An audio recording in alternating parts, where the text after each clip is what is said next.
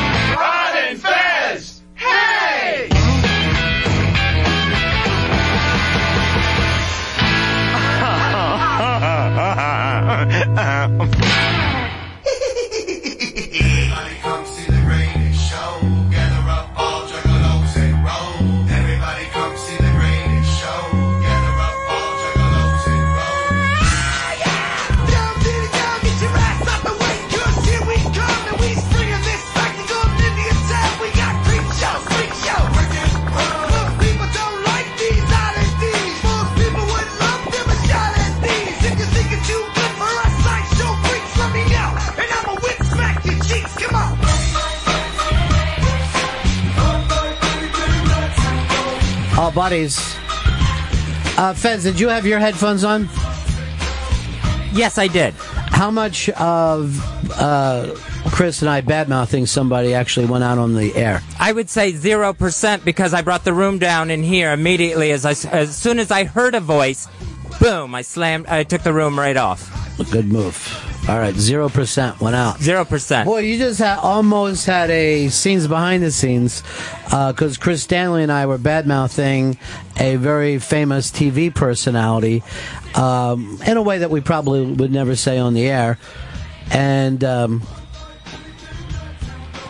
Shelby put the put the mics on in a in a kind of a funny pranked way. Like I don't keep up with the big Ashton Kutcher stuff, but this was like being in Punk'd and it was kind of fun, I guess, except for that thing. Now, now what Chris did was yelled at Shelby and then ran back and forth uh, from the door to his mic, back to the door, back to his mic.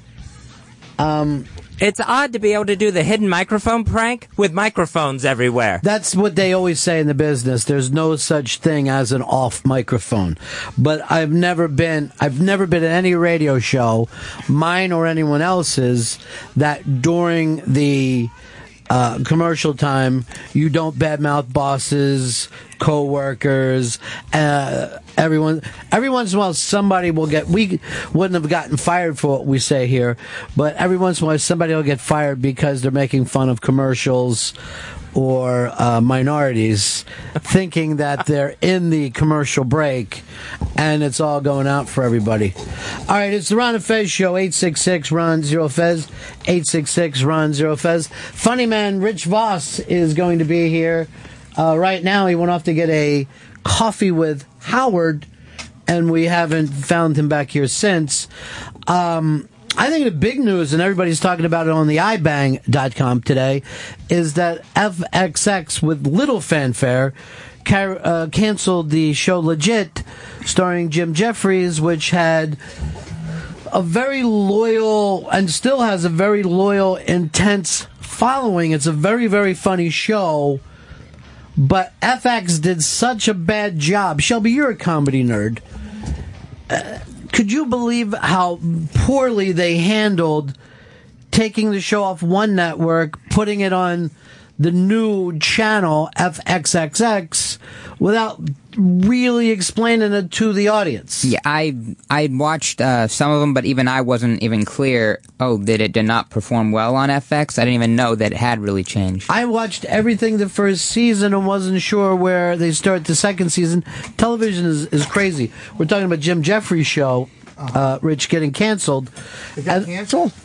Yeah, it's up in the news now, and no one really was sure how it moved from FX to FXXX. You know what's uh, what's weird, and I and I like Jim Jeffries. I like him a Yeah. lot.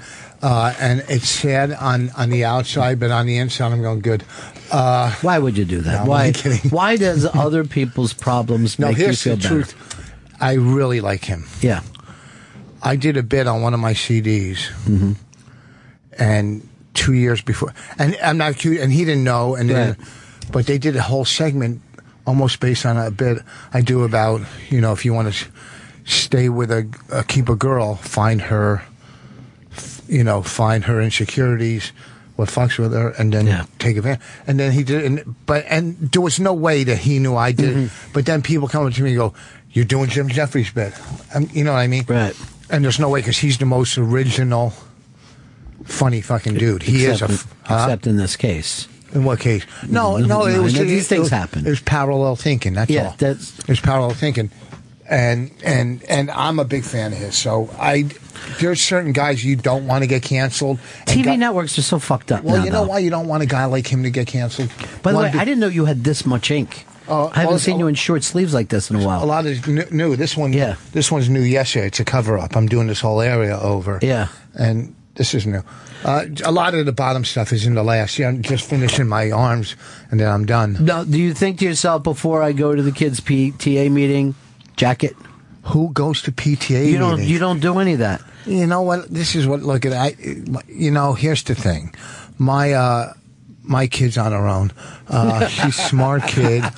She could say, uh, You know, I was uh, up late last night, and I'm flipping around, and that comedians talking with in the middle of the night show. I can't think of the name of it, but uh, it's out on the West Coast. It's, Byron Allen? Yeah, Byron Allen. You call that a comedy show? Your wife was on it. Yeah. pregnant. Yes. That's how you know what a throwback that was. I remember that day she taped with Jimmie Walker. Let me get. I'll get to that, but let me finish Yeah. Jim Jeffries real quick. Okay. The reason why it's bad for him to get canceled because he he's a comic. He's an edgy comic. Yeah. He's a comic that's not doing your your you know your hey sitcom. You know what I Right. mean?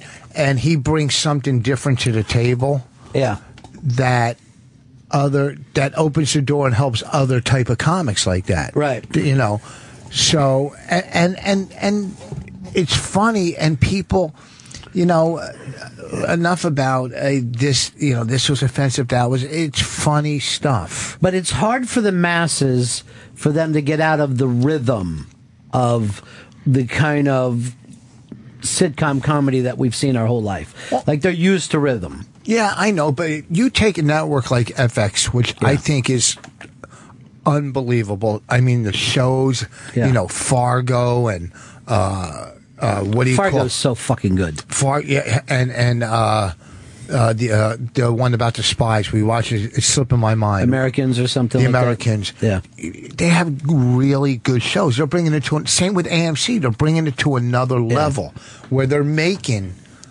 networks and even HBO and Showtime compete with them.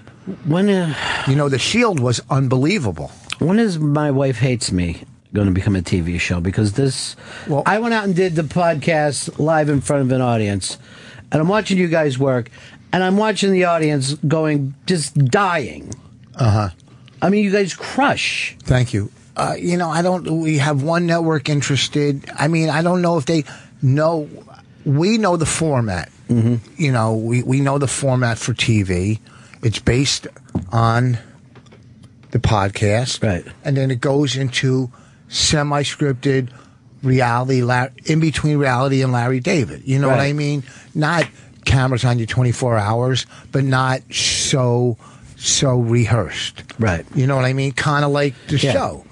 You know, uh, and you know we have networks. We we have people interested. In, uh, and this isn't trying to be fucking. There's no one like Bonnie and I. We're you know very, very- separately. yeah. Separately, there's people like us. Without, Yeah. you know, there's comics like me. There's comics like her. Not as good, but together, there, there's no one like. No, it's true. You know, uh, and, and we're not reinventing the wheel. I mean, we're diff. I mean, Burns and Allen. The difference is, she's Burns. Right. You know what I mean? yeah. She doesn't, and and we both can give each other crap and both take it. You know, the thing is, what what people like about us or like about her is, I could call her stupid, and she'll laugh. And so many guys can't say that to their spouse. Right. The things I could say to her. It would stop she'd say to- everything because she's a comic first and she gets it. Yeah, she gets it. You know. God damn, it was so funny being with you guys that night. It was so funny. It was so funny. Just, uh, it's so funny to have that vantage point Uh-huh. of seeing faces when you guys get into it. It was such a great night. Thank you. I, I cannot. I, I even said to Bonnie the other day. I go, uh, fucking Ron's line uh, when I said, you know, about St. Jude. They keep sending me, uh, and and you said, uh, no, there's still sick kids. I, find- it's so funny. I, I think I told you that on the street. I can't. That line just Yeah. keeps. There's still sick kids, and I still Well, get this. I ran into Rich the other day on my block, and it Yeah. was such a funny situation. You were coming down the street, and you were all amped up because you spent a day doing a thing. But this was so funny because I had my chick with me and two kids.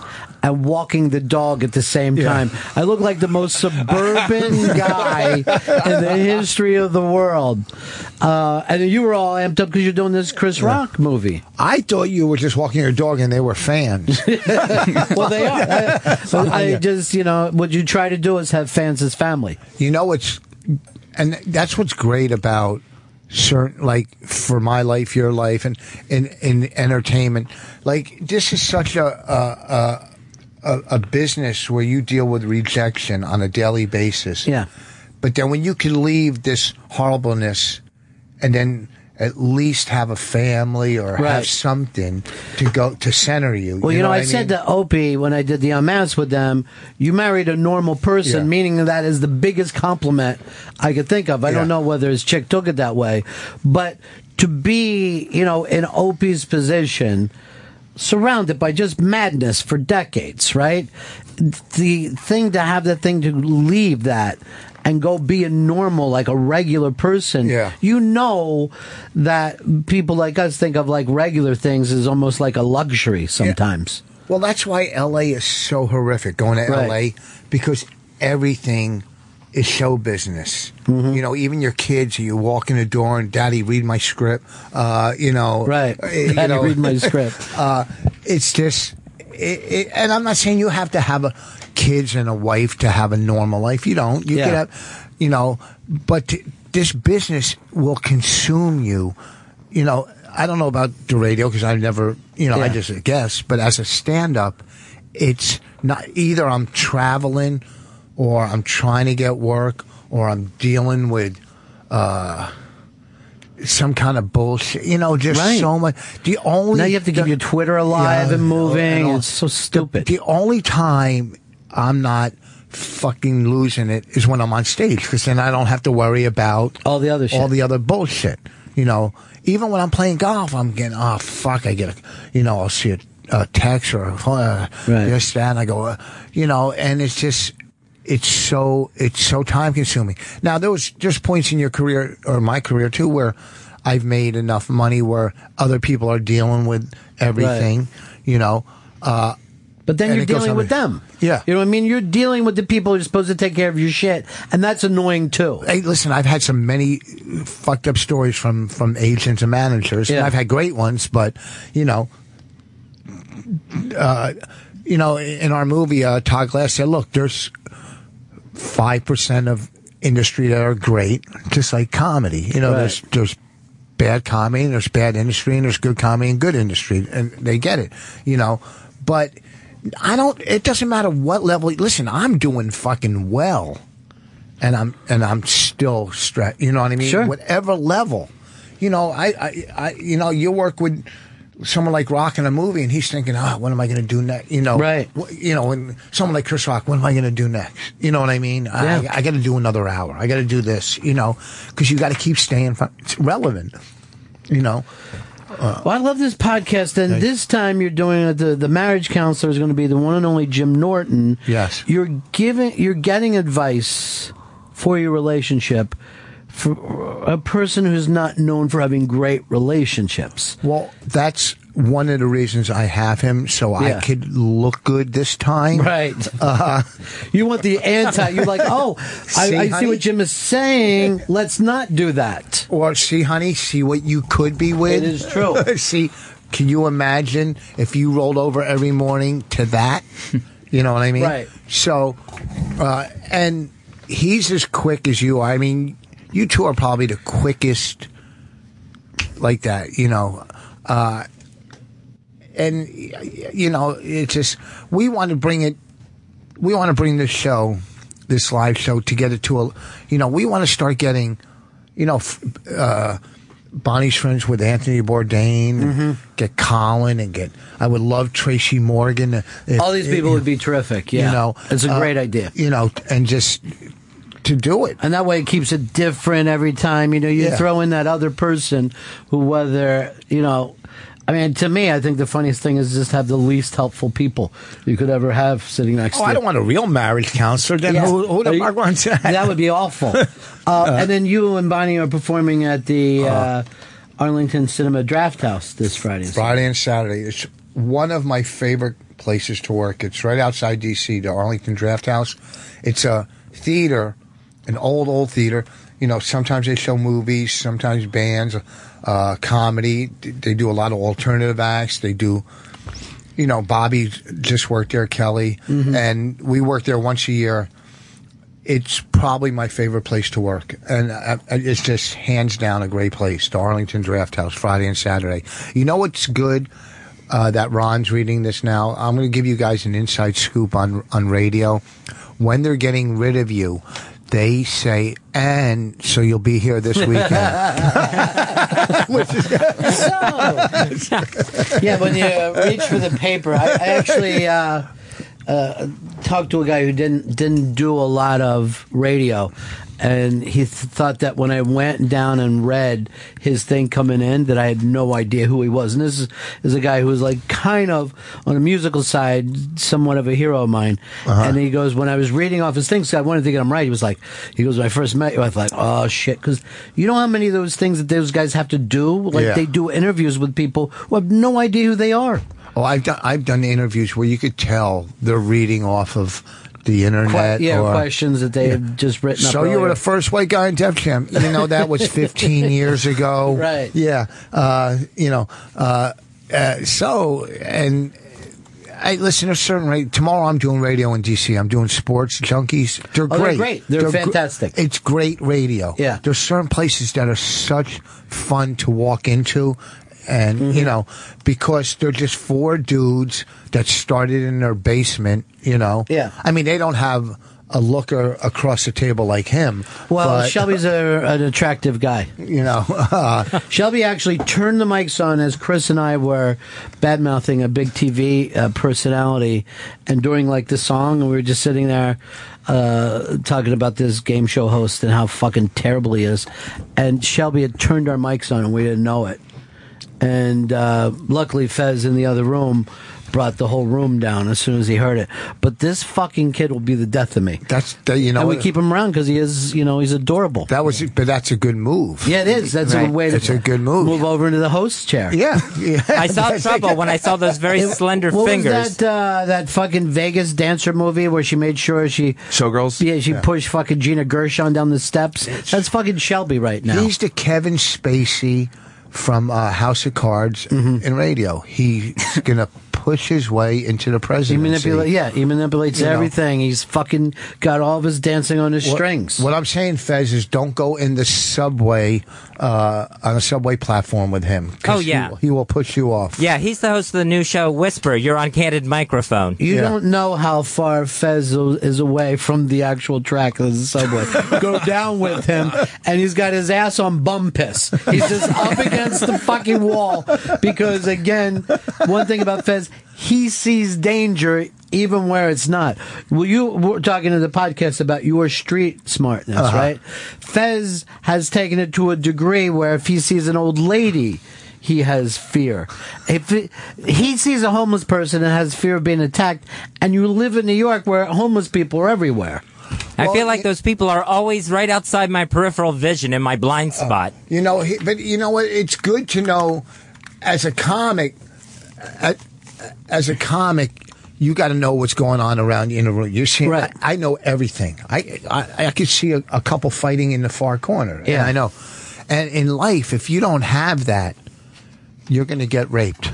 You're always you're always looking to be raped. You're gonna- something bad's going to happen. I think other than Shelby, we're all past the stage of anyone wanting to rape us. Shelby, you could still get raped. Absolutely. But, you know, Yeah. we would go to prison and get that thing of just being left alone like, by everyone, you know? So No, if we lonely went in to prison. prison. We would we would be listen, you got to clean my cell or do my laundry. Yeah. I'm not going to rape you, but you have to do something for me. I, I normally guys like us now would be put in that old white guy prison that they have where you know what they put accountants in and you know child molesters because they know Yeah. the other guys so I, I know people that are in fucking jail but it's a jail they could escape from easily Uh, the whole jail's protective custody. yeah, the whole yeah, the Yeah. whole jail is like we're putting all you guys over there.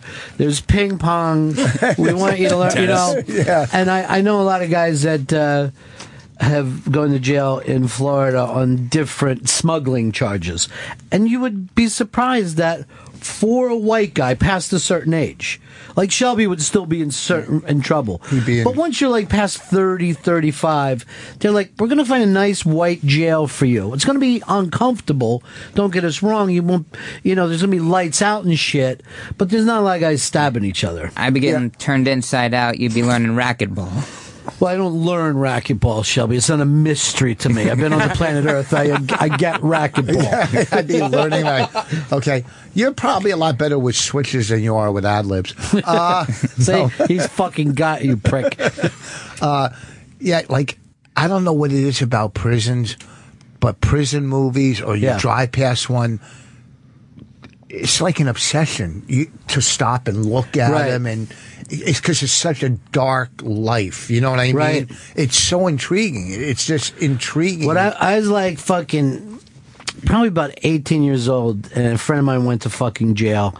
Uh, you know, he was going to be in for a while. So I go in to visit him, and by the time I got all the way into the visit place, I go, This is the last visit you'll be getting from me. I'm not going through this fucking experience. Because literally, guys are yelling down and shit. Some, I'm not even kidding, I'm walking up to the fucking place, and a guy's yelling my name.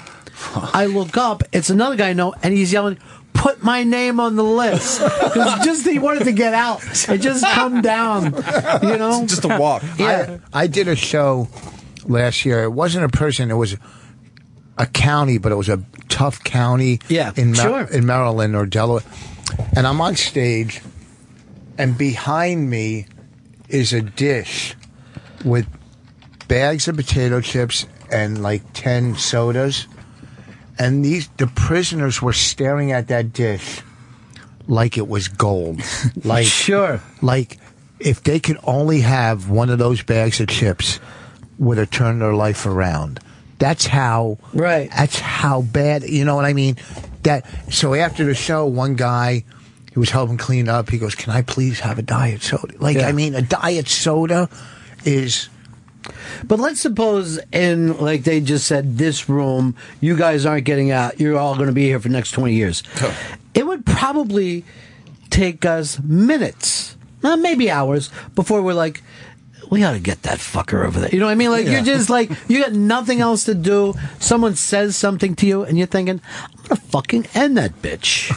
I can't fucking stand it anymore. Cuz like if I'm in uh, like a doctor's office and I'm in there too long, I'm starting to think about killing people. Yeah I, I i don't know if i would want to kill him i would just want to try to get something from him that would make my life easier Their shoes. yeah something like like this guy i would want to take his his jacket for a blanket Right. you know or something And then that's the thing. Then Chris has to look over and he sees you wearing his sweatshirt. Mm-hmm. You know what I mean? And that's digging on him forever. And there's 20 years of this to go. Yeah. Yeah. After a while, shit piles up. And then you just finally, like, if I hear another fucking story, I'm just going to stab him in the throat. Just one more fucking story. They I think Norton was telling me this. Uh, there was a guy in prison, and no one messed with him because every night he would play on his guitar and sing uh, "Country Road." They just thought he was nutty, or, or did that, they that loved it. The song helped Right. them, you know. And late at night before they all went to bed, he would sing "Country Road," Yeah. and he had a complete pass in prison because he was the guy that could sing and play that song. And that would see i used to get a lot of prison mail when i was in florida doing mornings there. And i would get even shit from guys that were going to get the electric chair guys that were on death row because they listened to that little transistor radio. Uh-huh. It's all they had. So they would it would always be the same shit. First of all guys that are on death row particularly serial killers i found they do weird shit. All of them write on both sides of the paper. They just fill out as much as they can. I guess they have time. They all draw. There's always drawings in it. They'll use different colored pens where they do it. And to a person, they all said, could you get some Ozzy on for me? They would always, at the end of it, could you guys play some Ozzy?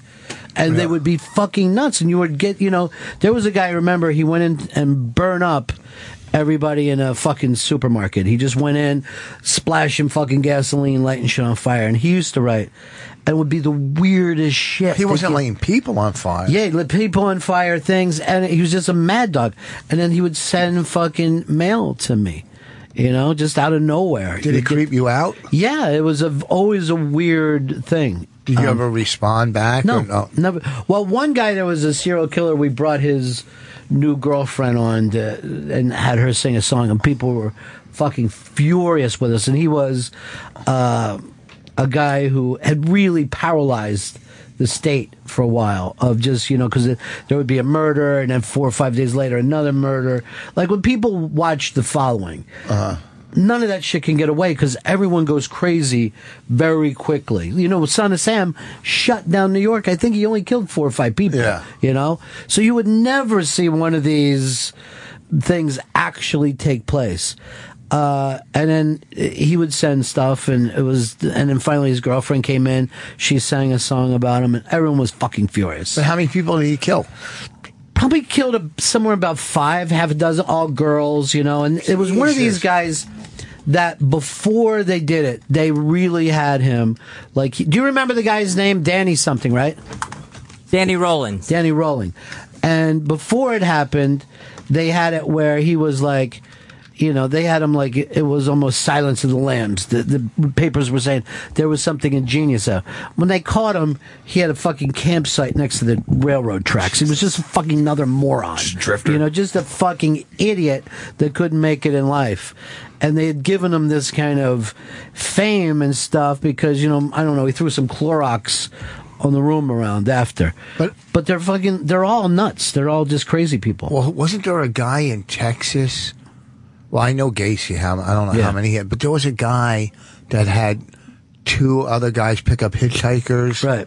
And he he must have killed like forty or fifty people. Like, you know, I mean, it just means nothing to them. it's nothing. Yeah. That song uh, "I Don't Like Mondays" was about Yeah. uh, the girl that just opened her window and started shooting. Yeah, that's what we have now more. We have more people that'll go into a mall, start shooting, than we will have the, the people that are just looking for fringe. But if you wanted to commit a murder, Uh-huh. it would be easy enough as long as you're not, you know, doing it for money or, you know, revenge. Just to go out and kill a person, uh, it, it's pretty easy to get away with. But why would you ever want to do it? What's the fucking upside? I can't think of one. I talked about this on our this week's podcast about you know that I know a lot about profiling and Mm-hmm. and stuff because and I argue with Bonnie, but I've watched fifteen or twenty years of Law and Order and CSI and stuff. Do you feel like you could do it? Well, you learn a lot of stuff, you know. And she goes, "You're out of your mind." I go, "Well, no. Can you learn from the Discovery Channel? You can learn from everything." So, But I, I also read other stuff that most of the shit that we think we know from movies, like every serial killer movie, right? They say, well, they take trophies, something to hold on Yeah. to. And look, that's not true. No. None of them do that. The memory is fucking good enough for them. You know? Well, I fit. I have a speech impediment. Mm-hmm. My parents were divorced. Uh, sexually, I'm inadequate. Uh, I fit a lot of the profiles of a serial killer. If I had to pick someone here that I think would be a serial killer, it would probably be Fez. Uh-huh. I could see, I could see Fez as one of those guys who takes a hammer to his elderly mom one day, and I still don't because he has. People don't know this about. Well, people who listen long enough do. He has maybe the worst temper out of all of us, but it does it doesn't come out as much as our temper Yeah. does. They're the scary kind of guys, and he also hates women, and. I kind of think wants to be a woman. That's why he hates them. Well, and but for me, like as I fit the profile, like I Yeah. said, but if I see a bug in my house, and s- Bonnie will kill. I'll You put will it be in, the killer. I'll put it in Tupperware Yeah. and take it outside and set it free. Like I don't like Do you it's keep weird. the Tupperware afterwards? What's that? Do you Oh, keep the Tupperware afterwards? oh, we, I have a dishwasher. Uh, that's the see. That's the kind of mind that worries. Yeah. He's a germ freak. Well- He's uh, you know. Well, I didn't kill the bug in it. The bug crawled for maybe four seconds till I walked it out the door. I don't live in a mansion, and uh, then we wash it. The Tupperware, yeah. I Hicks put this up. Shelby, um, not Shelby. Vito graduated today, and he put up a picture of him. Tweeted it to us. He used to be so fast on that. I think I got everybody in the wrong positions. Like, oh, that's really nice. Look That's at him. beautiful. Who is that? He's our intern. He graduated from some kind of film school. They're all in red. Oh, if they only knew. Yeah, they don't know anything. None of them were going to get a job. Well, here's the weird No, thing. Every kid that we're looking in is more in debt than any of us. They're all in incredible debt. You know, to sit down, they owe like $250,000, but not for a house. This is what I got to ask you. I wanted to bring this up because I was talking to your intern, Mm-hmm. And I said, you know, you go to school, uh, what year? And, this, and she's interning. And my daughter goes to Kane College, and I don't understand this, and I'm not trying to get anybody in trouble. I just don't Yeah. understand it. She's interning this summer, but she had to pay fifteen hundred dollars Yes. to intern. Yes. Have you ever heard of this? Yeah, what you do is you pay the school, not us. Yeah, she's they paying pay the school. so they get credits. It's crazy. She's paying the school, Right. so she could do free work. Right. What? But This why? is the exact opposite of street smart. What the hell? Why is the school making profit on? I never get it. So you've heard it. It's insane. it's one, we can't get people to intern unless they do that for insurance purposes. So if someone called us up and they said, "I'm a long time listener to the show. I'm a you know open mic comic. I'd like to come in and intern," we'd have to say you have to go to a school and be accredited, and then that goes through HR. It do, it's never even allowed to come through the people uh, that are on the air. oh, so that's everywhere. So that's It's oh. hundred percent. Yeah. Oh, I thought my her school was just scamming her No. for fifteen hundred bucks. what kind of place is she interning? Oh, at uh, like a, a a a gym type. You know, she's Right. going to get into the uh, what do you call field? You know, physical fitness and Yeah. stuff. My other daughter interned two summers at, at Nike. And then one at like Juicy Couture, and she graduated early in December, and she's already working at Macy's as like a Fashion assistant thing? buyer and Yeah. stuff. You know, she's they're two different, you know, Right. And but they're both good. You know, they went to I, they both went to college. You know, so uh, uh, you know, I'm very excited for both of them. Uh, she got that job right out of school. That's that's tough today. You know, it's a tough thing to pull off. You know, in Manhattan. So and you know, hopefully she'll get she'll work somewhere where I buy clothes. I mean, I buy them at Bloomingdale's, and Macy's owns Bloomingdale's. You know, this is riveting radio. No, it is. Uh, it, I, I'm. The, we're pulling we're pulling the curtain back. Yeah. and we're saying Rich Voss, the father, Rich Voss, the thinker. Uh, this weekend, Yes.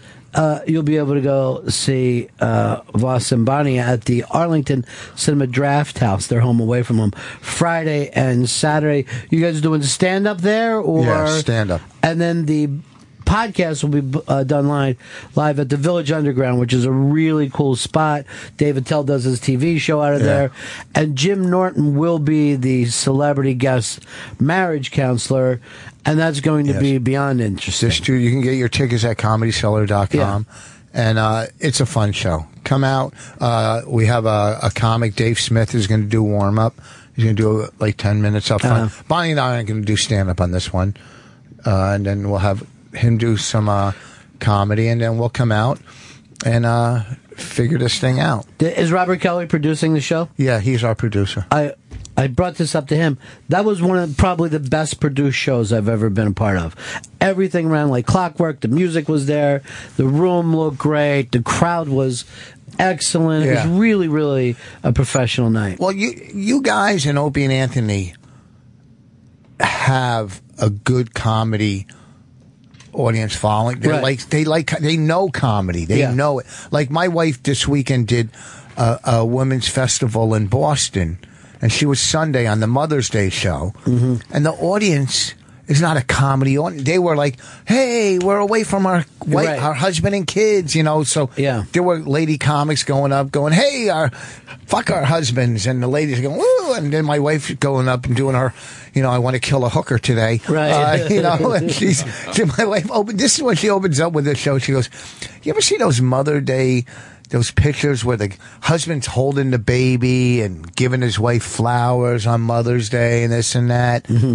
He's fucking someone else. She's so funny. That's her opening note to the rah rah. But when you get, you know, O and A and Ron and Fez, they know comedy. You know, you bring up Jim Jefferies, and half of them are going, "Oh, that sucks," because he's Right. a funny cat. You know what I mean? They know. You you bring up Doug Stanhope. These people know They who know. Doug Stanhope is. Yeah. You know, a funny fucking dude. So, anyhow, uh, come on out. Come out to the Arlington Draft House. I'm telling you, it's going to be a great show. Bonnie doesn't go on the road that much.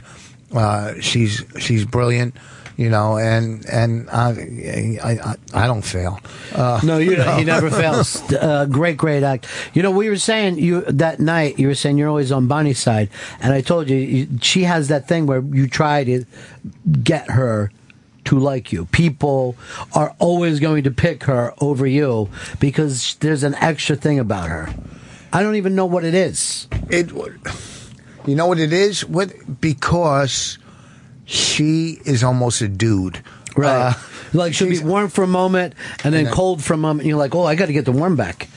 Yeah, there's Yeah. something about like if you know her. I mean, she rubs people the wrong way, like I do. Like Mm-hmm. you know, she walked in to this festival and someone goes, "Can I help you?" And she goes, "Where's the green green room?" And the guy goes, "Are you a comic?" And she says, "Do." Do regular people ask for a green room? Okay, instead of saying yes, I'm a comic. Yes, I'm here to Right. perform. Just being- It just yeah. you know, and that's something I do. I go, "What Yeah. are you fucking idiot? Who would it?" So there's something about her that she'll do that, and then all of a sudden, you like you're going, "Oh, she's great." Yeah. She's. I'm telling you know, as much as I hate her, she's brilliant. No, she is really. She's like a genius. Yeah, she's- I'm serious. she's good. when it comes to. I mean, she's writing a book and she reads it. She's reading. I'm going, it's brilliant. She goes, ah, this. Every, she thinks everything she does is horrible, and it's such a higher level. Well, you read most- that Sammy Davis book. You Yeah. brought that up. So, you know, you got your own background. Yeah. You have a literary background yourself. How did you know I read? I was at the yes, podcast Oh, when yeah. you brought it up. Oh, yes, I Look, can. the, the, the, the museum is opening up, the Underground Museum, and I don't know a single New Yorker who wants to go to the 9 11 museum. Why? Because it's twenty four dollars to get in. Well, yeah, that. But I don't know why you would go, yes, let's go into this living tomb to relive that day. This thing, I don't know. I'm sure everybody has the best thing, but to do this as a tourist thing for me, it just. The post had a giant pictorial of like ten pages long of all the pictures of what's inside there. It was terrible. You don't want. You would I never just want to be down buy there. I'm not gonna I don't want to be there. underground seeing mangled steel because there's a part of you that goes, "Yeah, that was one time it happened. When's the next?" I uh one I heard in this museum they have doors every like so many so people can bail out. Is that right? Yeah, they have. I have, and I don't have it hung. It's it's put away and stored because it's kind of creepy. I have a piece of paper that blew out of the World Trade Center. Yeah. and you could see the edges is burnt, and it says 84th floor World Wow. Trade Center. You know, and it just blew. And someone gave it to me, and I, I kept it. But it's even that is too fucking creepy Right. for me to put out in my house. I have it, but it's Yeah. in stored away. It's just, you know, you don't forget obviously, and you don't give these people a pass and let them build their own mosque down there and do that. I mean, unless you're a real liberal, I'm not. I'm not conservative. I'm, but it's you don't forget. It's just it's hard to be reminded. Listen, I watched the other night, Twelve Years a Slave. It gives you a whole new perspective on slavery. Pre this, you you liked slavery before you saw this film. no, but I mean, Okay. I, I like, think that museum's I like- free. What I'm saying is, as a Jew, you go, well, look, we've had our struggle, we, mm-hmm. you know, but there, there was that's probably the most horrific thing that you can imagine. I mean, there's slavery throughout the world, you know, mm-hmm. throughout time, but it's just you don't you go ah you were slaves let it go. No you know what I mean? It destroyed a whole race of people generations down. And so I could see. I mean you got to let go and move on in life. Yeah. do you know what I'm saying? But you can't forget that was some serious shit. Does this make sense or am I no, just it definitely does, and I, I do agree that this country still hasn't gotten over it. But this is like, and a lot of people go get over it and stuff. But and then I just saw a thing where someone fucking uh, discovered this um, wrecked. Right? It was this um, these treasure hunters. And it was like hundreds of years old. Spain found out about it, and they said, "That's our fucking treasure. That's owed to us." Even though all the people who would have would have been li- uh, dead, that's why people bring up reparations because this is fucking thing is never going to get past. That that like you said, people who have that in their bloodline still feel fucking pissed off about it. You know? Well, I mean, I think, and I don't know enough. I mean, I know a lot of Jews had everything stolen from them, their Right. artwork, this and that, uh, and which they're trying to get back. You know, you know, their artwork will be in museums in other countries, and they go, "Wait, Yeah. this was stolen fucking artwork from." And those from- museums know it. Yeah, You know, yeah. to this day, they know that they got a bunch of shit from Nazis. Yeah. You know, back then. So I don't know. I mean, listen, if I could chip in, I'll, I'll make a payment for rep, whatever. Right now, you owe a lot of money to St. Jude's. You know what I mean? You haven't got beyond that. but you know what? When you're talking about the Jewish thing, I always thought that the Nazi hunters were like, it was like one of the coolest stories to read any of those. Because some dude is just in Argentina and he's fucking 78, he's having a pina colada, and he looks up and a couple fucking dudes are just coming at him. Oh, you yeah. know? And you, when you think, I've gotten away, whatever happened, it's behind me, and here's the fucking past, ready to throw a bag over your head and fucking take your ass to Israel. And look at the scene in, in, in Marathon Man, Yeah. in the street. It's you know, and the guys, the old Jews are going. Yeah. it's you know, and they remember this fucking face fifty years later. Yeah, and I remember. Well, you're saying 50 years, but if oh, that fine. movie was made, it was probably 30, right? Yeah. So to me, as a kid, when I saw it, I felt like you like that's something that happened a long time ago.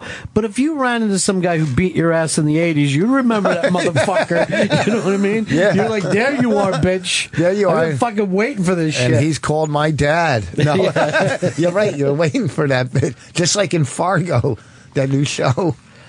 Um,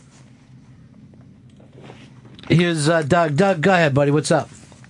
Yeah, I'd like to just compliment you. I listen to O and A, and uh, Rich is on there right much, but uh, I've never heard him so relaxed and and uh, just the flow the way you interview him. I, I really appreciate that. And uh, could I ask Papa one one quick question? Go ahead.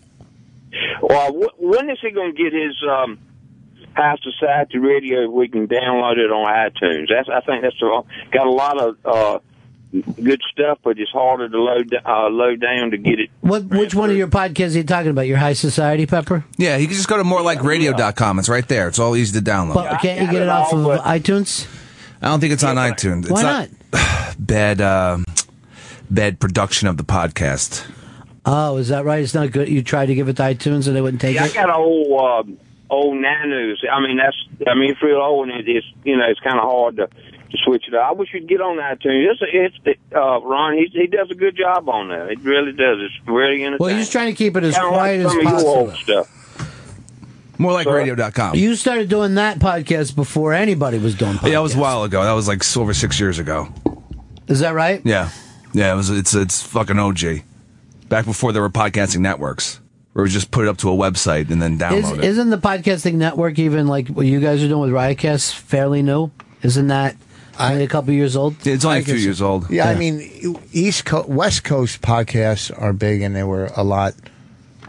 They're ahead of Yeah. our time. I mean, Keith and the Girl was like one of the first podcasts. Yeah.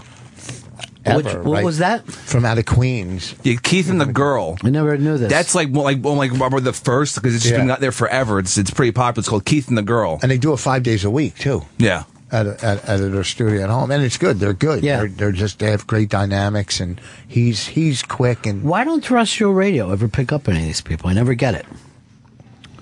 What the uh, fuck happened to radio? Why did they get so stupid?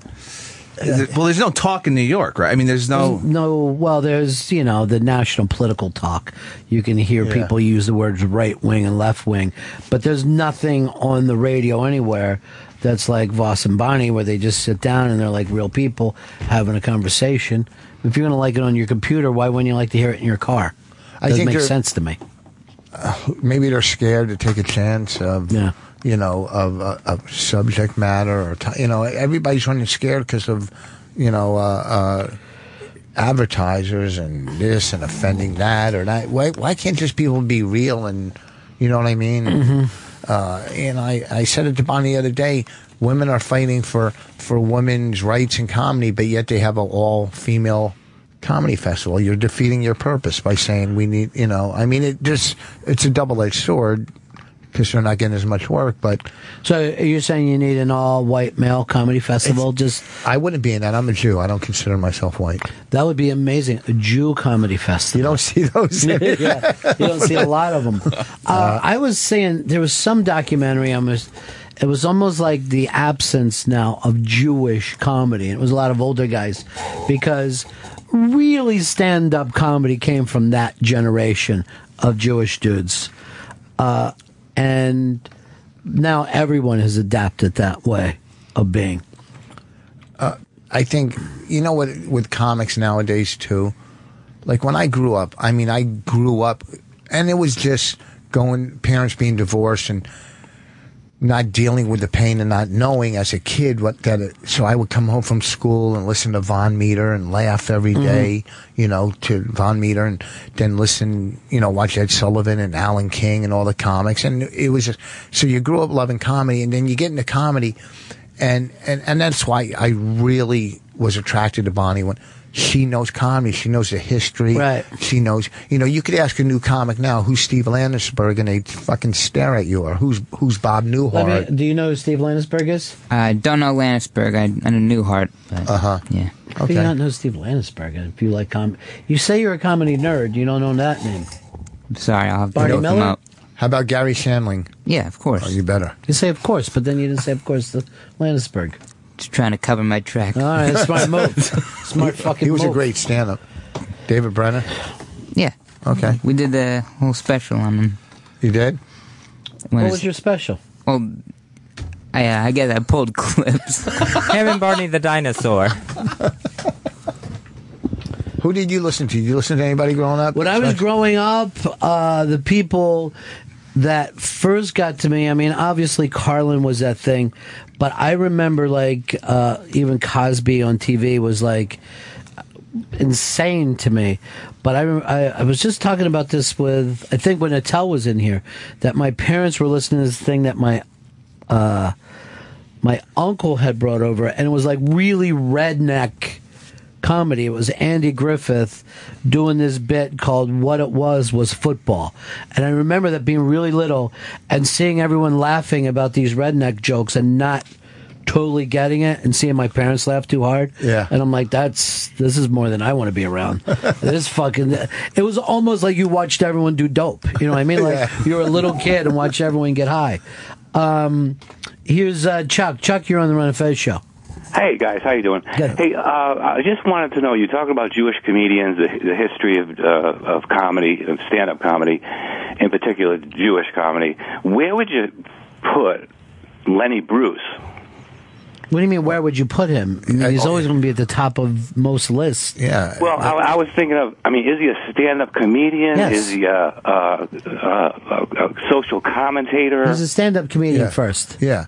First, first and of all, he, he, I mean, he wasn't back then. You know, there was comics from that era that worked like the Village, the Bitter End, the Bottom Line, the Village Gate, and all that. And he was he fell into that category. And then you had the Catskill comics.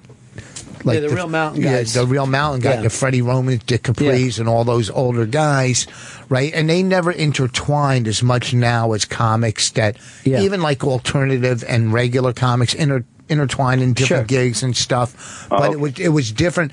And and Lenny Bruce was was a lower he was a village comic. Uh, you know, I, I guess before Dylan, right? He was probably before About the, Dylan. a little before Dylan, but then Yeah. into the same time. Yeah. But Cosby was down there then. Yeah. David Steinberg, Woody Allen, Joan Rivers, Pryor. uh, Pryor, yeah, uh, who was, you know, almost doing a Bill Cosby act. Yeah.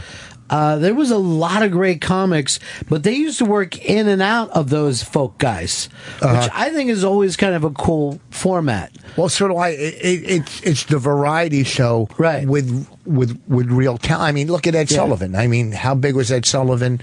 You know, he took it to TV. The Yeah. vari- you know, uh, yeah.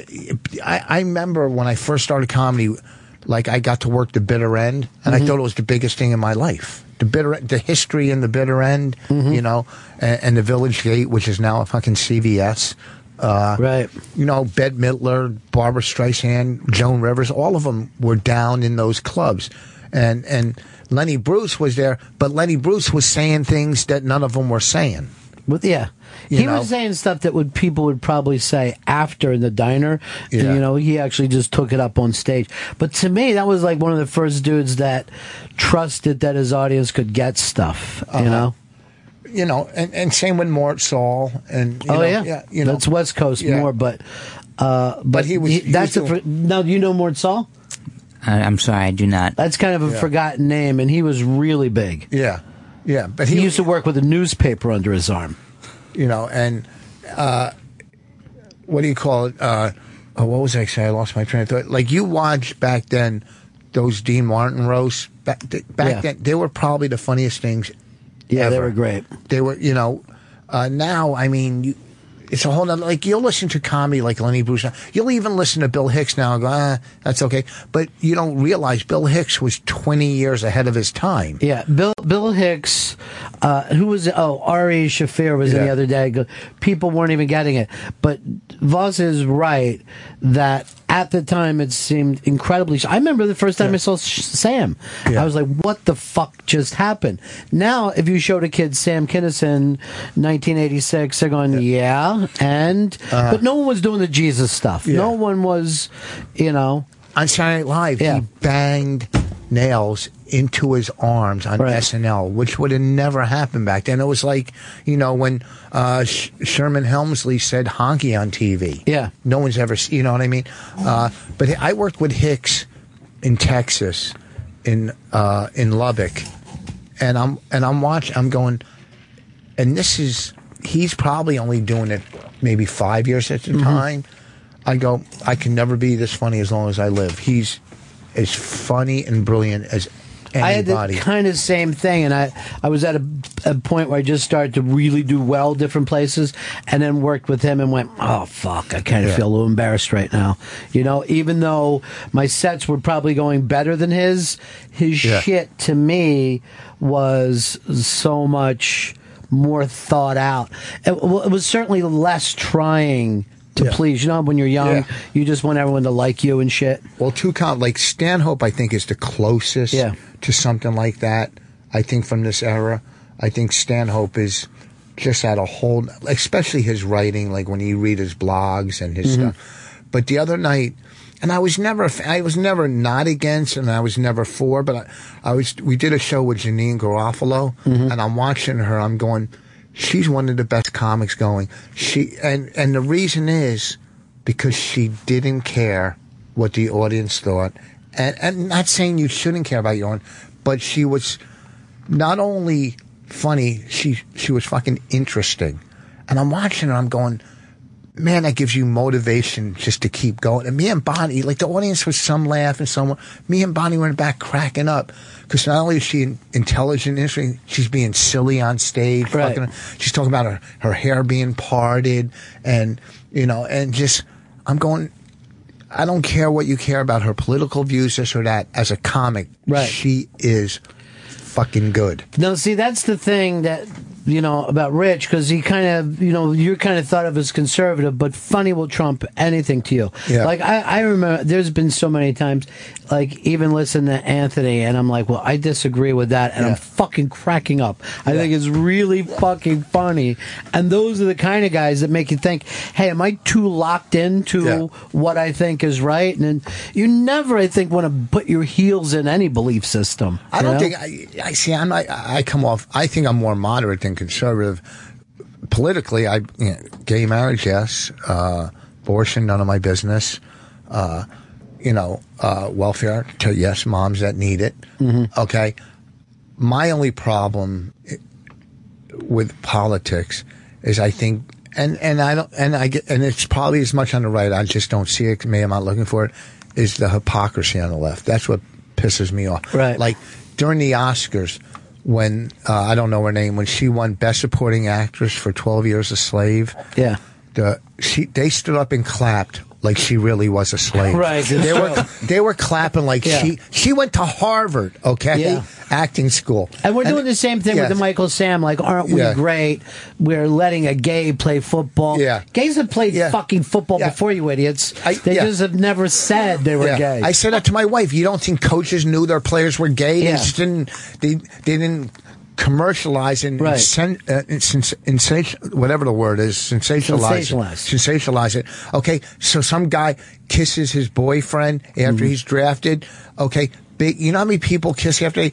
And they're making a. you know, what they're dr- what they're doing is they're trying to get a reaction, but when they get the reaction from the people they don't want to hear, then they're going to try to destroy those people for their reaction. Right. So they want a reaction, but only the reaction that they agree with.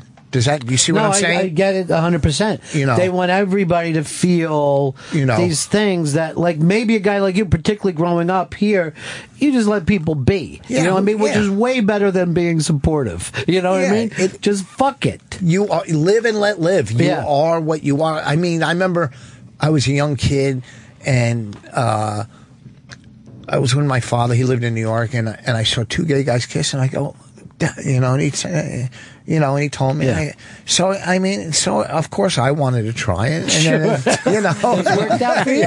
It's worked out for you and Bonnie. Yeah. She gets extra boyfriends. so yeah, but but you know what? It is just it's you're trying to get a story, Yeah. and you're trying to get you really want the people that are against it to come out so you could have another story and another Yeah. To follow up on. Right. And it, it's it's just ridiculous. And when uh, they're an interracial couple, right? Yeah, That's what people should be mad at. Right, that's the that's the angry part. That's, how the far part we've come. me. That's the, that's Okay. why I think I'm further That- along. Okay, it's not that they're gay; Yeah. they're they're Yeah, race but there's- traitors. There's, here's the thing: there's a lot of other black gays he could be dating. I know. but that's not good enough for him because he wants Yes. his dick to look bigger. Yes, he just, uh, you know. So you know, if you're going to be mad, be mad at the right thing. But I, I guess I, I, I'm moderate. I, you know, I, I just I agree and disagree with everybody. They're just they all sicken me. It's either, you know, I don't like. Walmart better than Target for Yeah. some things I do, some I don't. Some I go to Target, some I go to Walmart. Last comic standings uh, coming back this year. You going to be watching or? Oh, of course, yeah, Yeah. yeah. I, I think hopefully it'll rejuvenate a little heat with me from the original season. And you know, I uh, I like Wanda and JB. I love who's Yeah, the he's host. great. You know, he worked on Chris's movie. Also, just the, the greatest guy. Yeah. I knew him when he started. You know, we all started in those. I mean, I was already doing comedy Yeah. on the Blacks, and he was the nice. He's hands down one of the nicest guys. So yeah, of course we're gonna watch it. I mean, we're gonna sit in bed, Bonnie and I, watch it, and just going ugh, ugh, the whole night. Ugh. Yeah. you know, uh, and hopefully this is this is what's different about comedy. Like, and this is why Simon Cowell was great. He was honest, and he would tell you what you did, why you were not going to make it, or why you can make it. Or Yeah. he knew the music business. Okay, so Roseanne, Keenen, and Russell, who are the judges, hopefully they'll tell the truth. Right. Because when I watch it, when Giraldo Andy Kindler and Natasha were judges, they never said anything bad. They never said, "Hey, that's hack" or "That's this." It was always, you know what I mean. And and, and it's tough to be in that position.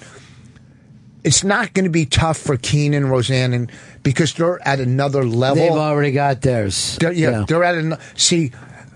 Andy, Giraldo, and Natasha are we're still in the circle with Mm-hmm. those comics. So it's really hard for you to say to a comic that you're going to work with maybe in two weeks, "Hey, that stinks and that's hack." Yeah. So they couldn't be honest. So hopefully this year they could be honest. And Well, I- go, what I think is funny about it is I think Roseanne has almost ignored comedy for 20 years. You know what I mean? Like, once she became such a huge star with that sitcom, I don't think she ever walked into another club again. So this will be interesting to see Yeah. her point of view. And she is kind of a blunt person. Yeah. You know? Well, I know Keenen's been on tour. Yeah. You know, and Russell's been on tour forever. Yeah. Uh, you're right, Rosa. eh, It's weird. A lot of comics, they don't get to go back on stage. I mean, Seinfeld, he didn't get to go back on stage really till after his sitcom. Yeah. I guess it's It consuming so much of their life. And Yeah. also, it's too, like, Murphy can't go on stage. Because here's, here's what I think. If Murphy went on stage, he would have to work out new stuff to get it good. And it's too hard to do. And It's too hard to do. Well, it's not that. People are going to film him Right. working out stuff, and it's not going to be complete yet. And, and it's going to be all over YouTube. Look at Murphy bombing, but he's not bombing. He's. He's working coming it up. out, yeah. He's working it out. So where does a guy like Eddie Murphy go to work out new material? You know what I mean? He's Yeah, it doesn't big, happen anymore. You know. Uh, All right. Thanks so much for being in Thanks. here, dude. You're I always love it. fucking great to stop by. Uh, Rich Voss and Bonnie McFarlane. My Wife Hates Me podcast. Next live show, Tuesday, May 20th at the Village Underground. These are really special, fun shows. The uh, the wonderful Jim Norton will be there to help as the celebrity uh, guest marriage counselor. And then Voss and Bonnie are at the Arlington Cinema Draft House this Friday and Saturday. ArlingtonCinemaDraftHouse.com. Thanks so much for, for stopping by, me. buddy. This is great. And I'll see you next time. Cool.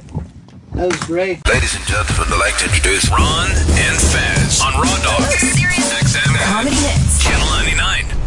Hey, buddies, it's Ron and Fez here. Recently, we've had some of the best names in comedy stop by for some impolite conversation. Like Adam Carolla. There is no such thing as any tequila bottle, or, you know, malt liquor, anything that says you will get jacked up if you consume this product. Right. They will not allow you to say what the product does to you. It should be illegal not to say you can't get drunk. Yeah. Fucking hairspray says it's flammable.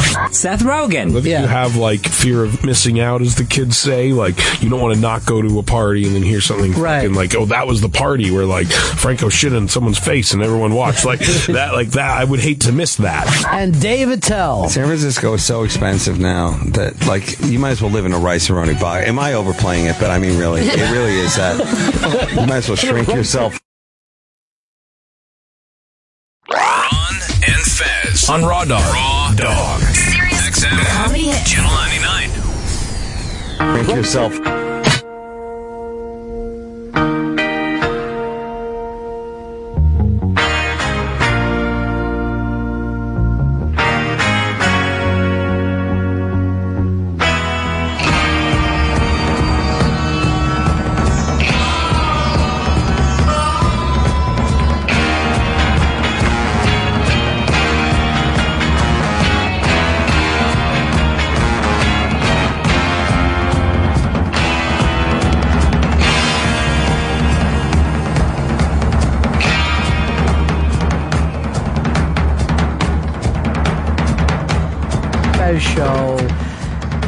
866 Ron Zero Fez. 866 Ron Zero Fez. There's a lounge here, and it's a Barca lounge. And that can only mean one thing Jerry Barca in the house. Hey, buddies. Great to be here. You made filtered excellence this week because Plimpton is finally getting the big mass release as an American master. Amen. Love it. So excited. Tomorrow night, PBS, 9 o'clock here in New York. Check your local listings because it's all various times throughout the country, but a national TV debut. We're very, very excited. Well, this is the. You and I go back many, many years over this project. Yeah. When you guys uh, contacted me and said, "Would you be interested in promoting um, something we're doing on George Plimpton?" And I'm like, "George Plimpton is one of my all-time heroes. You guys have put together something fucking really nice to be able to go out and show the world his legacy." Yeah, and, and what a life he lived. Just absolutely amazing. Gave himself over to his craft in, in all his and stayed funny endeavors. and crazy Mm-hmm. and lunatic, and then could you know write. But I've heard so many even you know bizarre stories about Plimpton personal life shit. Yeah. that you know when you were a kid and you would see him or whatever, he seemed very buttoned up, Mm-hmm. very literary, very academic, but then he had a wild life. Yeah, absolutely. And it was one of the things when I first got involved in the project, I was thinking, this guy, he's a Harvard guy. He is buttoned up. Yeah. He's an aristocrat. How do, how can I relate to this? But then when you, when you talked about his writing, when you read his work, it's incredible. There is the everyman in there and the Yeah. fact that he failed at everything he did in goal for the Boston Bruins, quarterback for the Detroit Lions, you know, boxing Archie Moore, that those were all failures. But then there was this socialite aspect to him. I mean, he was a, he was a, a He was happening every- dude. Yeah, he was everybody party about town. That's when Elaine's was at its best. Mm-hmm. Uh, and uh, by the way, he threw parties at his house that are still legendary to this day. But the everyman, like, I'm going to go in. It's hard for people to understand that sports wasn't as big as it is today, that you mm-hmm. could walk up to stuff mm-hmm. uh, that you could probably have said uh, to, you know, Koufax. 500 bucks says you can't strike me out. And got for $500. and I'm not even kidding. I'm sure you could have said, here's 500 bucks. There's no way Wilt can fucking dunk on me. And they yeah. would put you out against him. Yeah. Because those guys didn't have masses amount of money and people surrounding them. They were, you know, sports stars were almost every man in their own way. Yeah, and they had jobs in the off season. I mean, when Yeah. Plimpton started this, they had jobs in the off season. And Pete Rose used to have a job in the off season during the '60s. Yeah. they sold cars. Um, Johnny Callison, I met at, at spring training, who was kind of Philadelphia's Mickey Mantle. He was a poor man's Mickey Mantle, and he bartended. uh, his whole career, his entire career, you would see the guy play, and then you would say, uh, "Look, my drink isn't fucking ready, dude." You know, Yeah, yeah. I know you went fucking three for four. I want a double. But yeah, but you fucking pour like a goddamn girl. yeah. Um, it, it, it's stunning for us to Yeah. figure that out. And now we're in this weird position where Michael Sam is, in terms of fame, a star already before he's even gone out there. Yeah. He Yeah. just got a reality show. Yeah, yeah, which is interesting to see people's reaction to that. And I know they're kind of painting his own words against him because he said, "I just want to be known as a football Right. player." But at the same time, I kind of think in this current in the current media world we're in, if Jackie Robinson had broken the color barrier in a world of YouTube and Twitter, we'd want it documented, right? I mean, we would. We'd be silly not to. It's an interesting thing. I th- I would have if I was managing him. I'd probably. I guess the point of managing people now is to make as much money. But if mm-hmm. I cared about him, certainly if I cared about the cause that he's trying to promote, I would say don't do a reality show. You hmm. are. He's now to me looking like a marketing guy rather than a gay guy breaking through and wanting to be a football player. Well, I, I think it. I think he's going to be. I think he's going to be this champion for it. I think that's obviously what this this statement is. Is he's not going to hold back because he. Well, look, can I tell you something? You're a champion by playing. You don't have to do anything else, and that's what takes us back to Koufax. Koufax was the kind of the king of Jewish kids everywhere back Mhm, in the mhm. 60s, and they're like, look at Sonny Koufax. We're pr- he didn't have to put anything on, wear anything, say the Jews are good people, just by doing it. You know what I mean? Mm-hmm. And being cool, it carried more weight, in my opinion. Well, I, I agree with you, and I think don't have to. You can have Well, no, but I think what Sam is up against Yeah. is if Michael Sam didn't do a reality show, well, would it wouldn't somebody else be doing some sort of reality docu series on him, whether with his full involvement or not? Would it be NFL Films? I mean, because NFL film, I think you'd be silly not to document this with the level of we have video footage of all kinds of things, and we document everything in video. Somebody else was going to document. it. Why does it got to come out the first? Let's see how he plays before you go documenting things. I think it makes it more challenging for him. Absolutely. I think it's re- I think it's a bad idea. I think all his focus should be in trying to make it as a football player. But uh, let me tell you something else. This is how fucking crazy we are in the United States of America. The Christian Coalition came out and said, "Look at the difference in the way the treat the media treated Michael Sam." Than the way he- they treated Tim Tebow. Michael Sam, let's all accept him for his choices. Tim Tebow, isn't he a weird Christian virgin freak? But um, here's my thing to the Christian Coalition. What about the double standard that you have with Tim Tebow, who couldn't play, and Adrian Peterson, who can play, who's at least as fucking religious as Tim Tebow, and you don't give a shit Mm-hmm. because he's black. We're still in that thing. You, the, the, these people are going, Tim Tebow is something for Christian kids to look up to. You can't fucking throw a rock into a goddamn locker room without hitting a black guy reading a Bible and, and giving all praise to God. It drives you crazy. And yet they are completely ignored by the Christian coalition. Well, I you know I think your point to Tebow was a poster boy for this. For you know he he played couldn't quarterback, but he couldn't play. He had the position of quarterback, but couldn't play. I, I think that's just people. There's so many people that grab onto things to get attention. I mean, I think that's what you're seeing. I is- told you who was going to be the first of that, those young quarterbacks to get a fucking ring. You laughed in my face. I told you Seattle. You said they're a college coach and they're going to be exposed. You laughed in your face, and yet you're seen as the great sports author, and I'm sitting around here on a goddamn raw dog, and you're telling me there's some kind of fairness to the universe. Didn't you refer to Russell Wilson's arm as cotton candy at one It still point? is. But the fucking, but what are the feet? I told you he was going to get one. Yeah, I still don't think he's got a great arm. But he's a champion, and he He's was. a If you remember, he was pi- whatever round he was picked in the third round. He was there with his um, girlfriend, who became his wife, and now they're getting divorced. Mm-hmm. Yeah, I don't blame Two him. years later. I don't blame him. Now you got the ring. What's in your life? I saw a thing with him, and this I, I thought should be more controversial. He was getting his haircut in some commercial. Have you Yes. seen it? Yeah. Uh huh. By a white guy?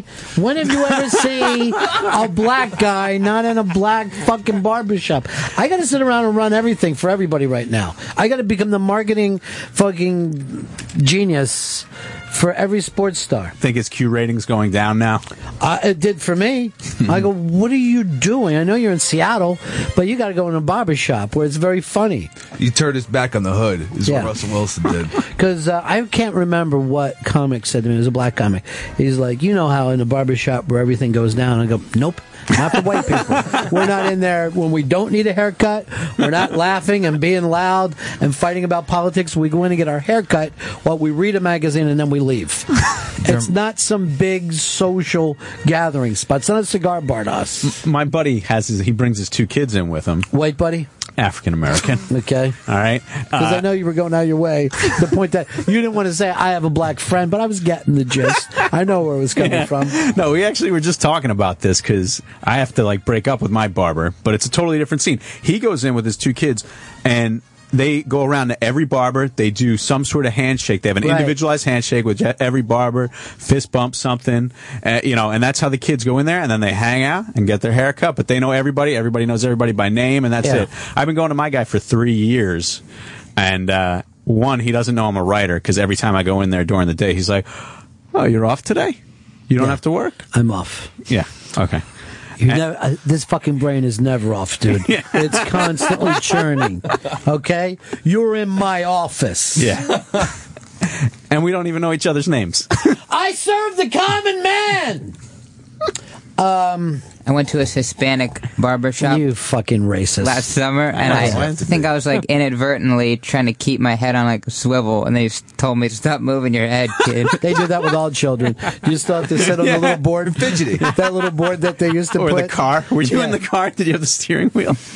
Uh, did you ever go to the uh, when you're talking about Hispanics, the ones in in uh, Union Square?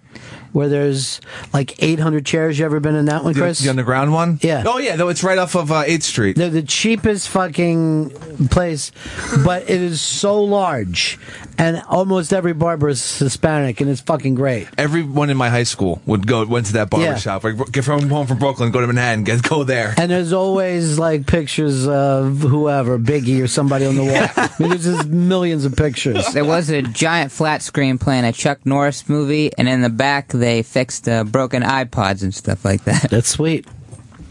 That's sweet. You should have said, give me that, the Chuck Norris. What's the most you You didn't get that line, Fez. Use the one that that they that you're handed. Which ones have you been handed so far? Uh, there was one earlier. Let me see. Fez is getting lines handed to him today. I'm just not getting the not getting the grill out of it I was hoping for. Um, so Friday night, Friday night. Yeah, filtered excellence, Plimpton. What are you doing for the occasion? Where are you watching it at? I'm going to watch it at home. We're going to have some people over uh, and enjoy it, uh, you know, with friends. And I'll probably be on Twitter uh, and stuff like that. No, nothing uh, super big for this, but uh, but we are excited. I really thought you would have had a cocktail party.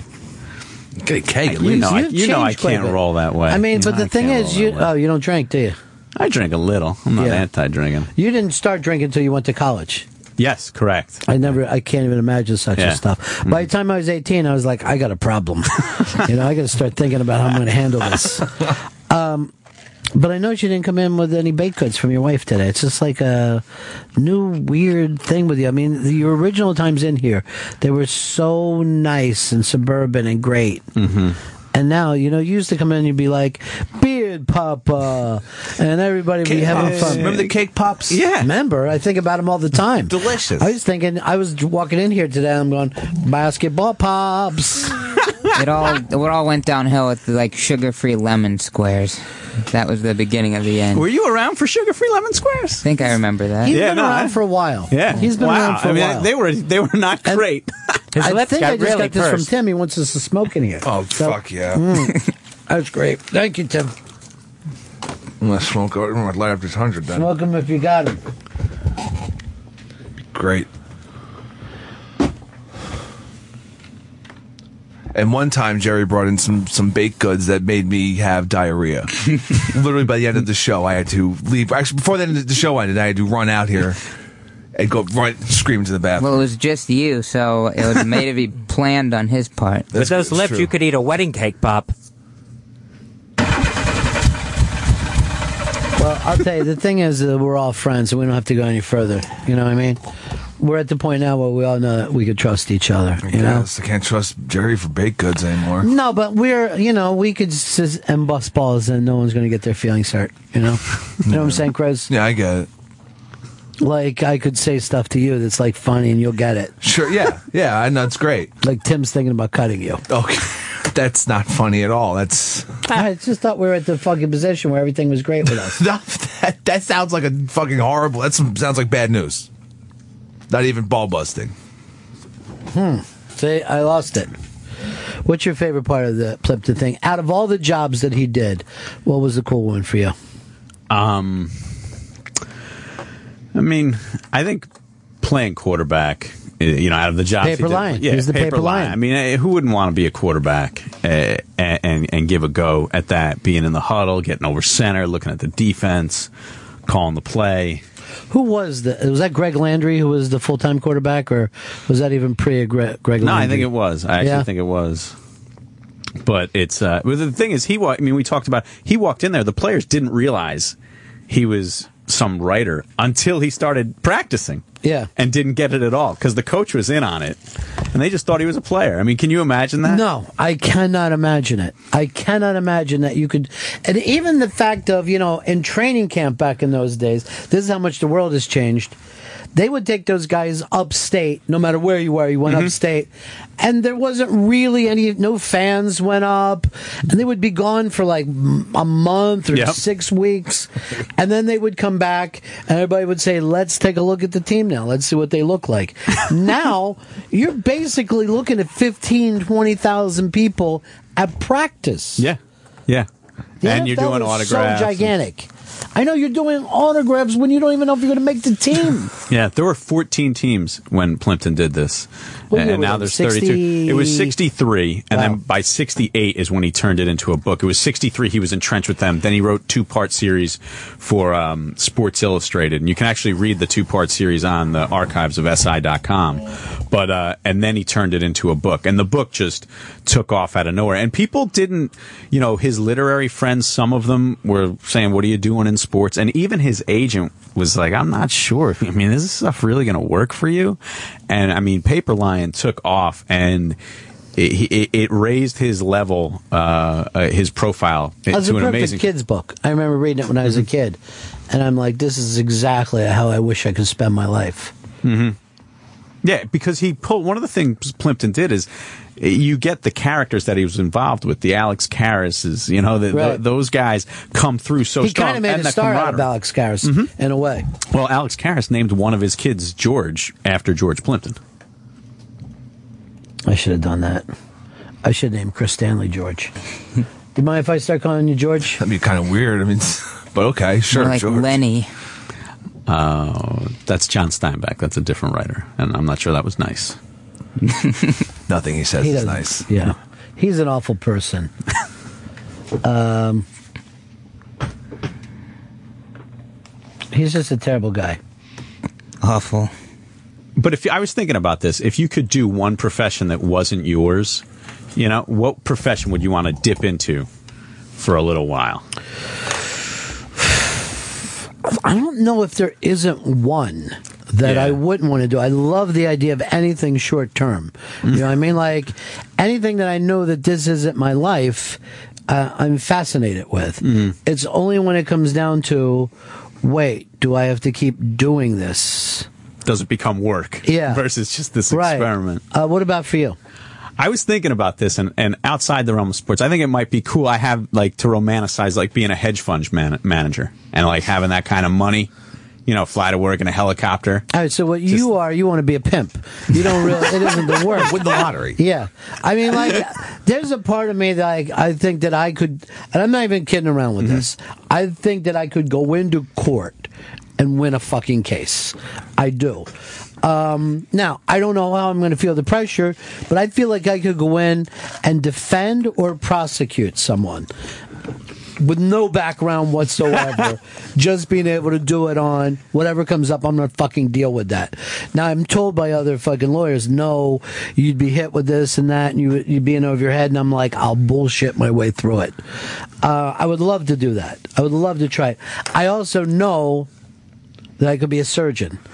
Um, then they won't let me try. It's like 15 years of school. For them, I think I could pick up on it. I think I could get the feel for it. What if you hit an artery? It'll be awful. The guy will bleed out. You know what? You want to be spend the rest of your life fucking looking at the sand traps? That's up to you.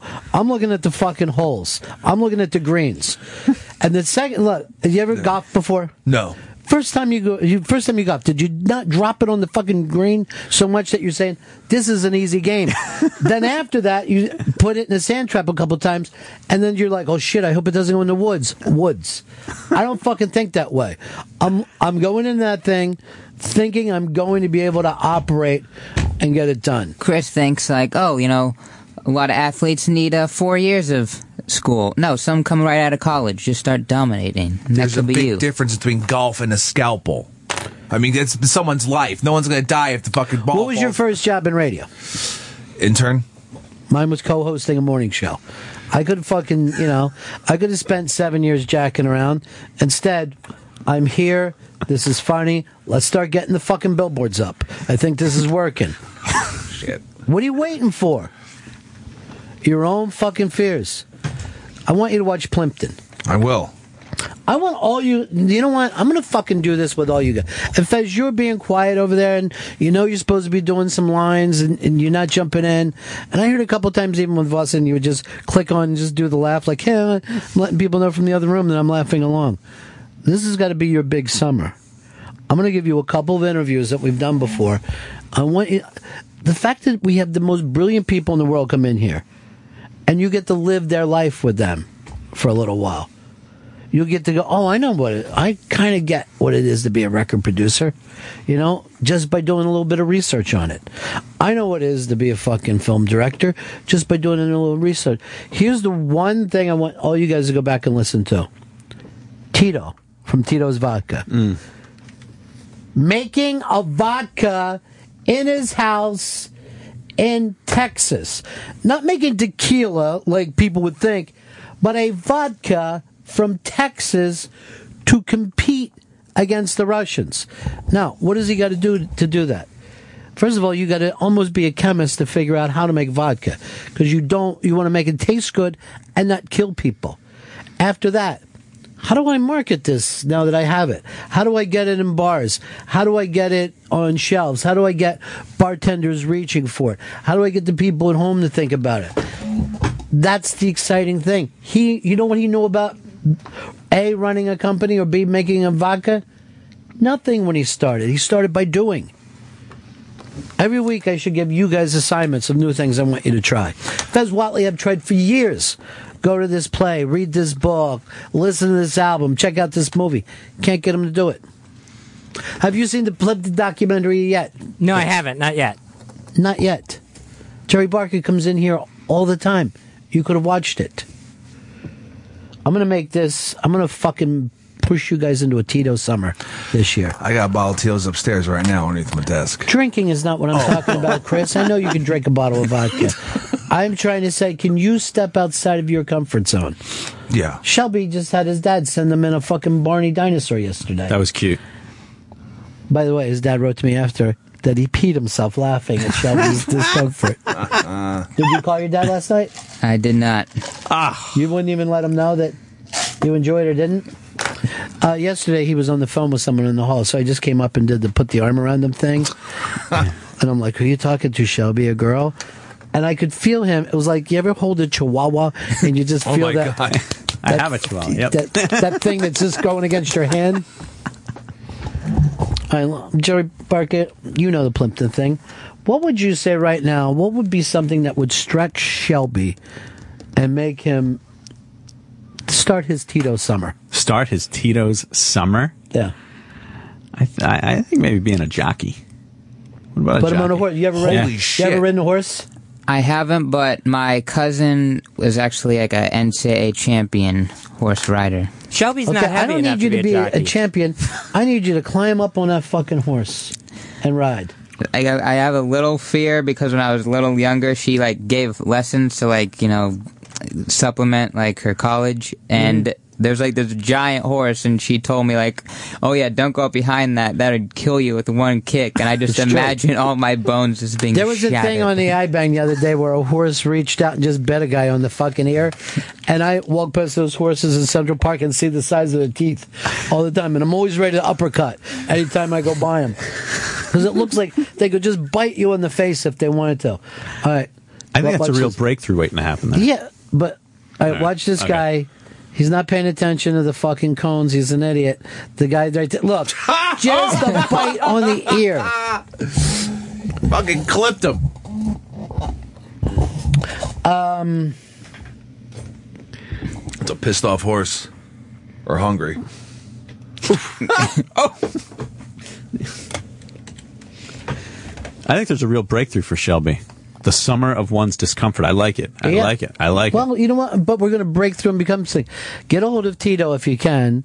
Maybe we can even have him on to talk again one day. It's, it's a lot of people's favorite interview Mm-hmm. that I ever did because regular guy does extraordinary things through just doing it. Uh, the guy who started Hooters, I used to be friends with him. He didn't know anything about a restaurant. When he started to know jack shit about it, ended up in almost changing the landscape of things. All right, let's look at Chris Stanley right now.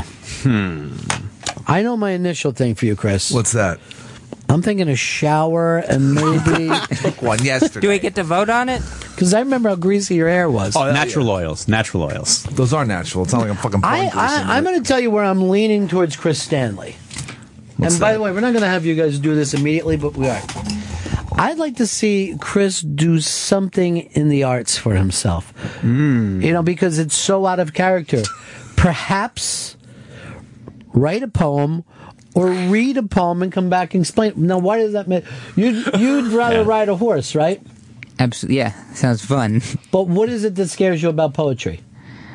Uh, it's just like you're really because like sure that's something like you could write a poem it could just seem like sort of like a song that oh man this seems great and just come out and people it's just totally opposite See, this goes back to what I'm saying. What's he say? The sand traps. Mm-hmm. That's the only thing. He no no one thinks to themselves.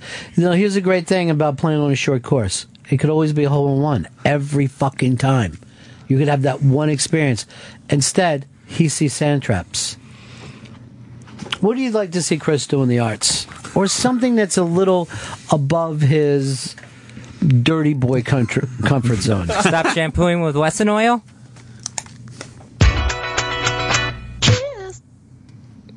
What are these things for? What happens here?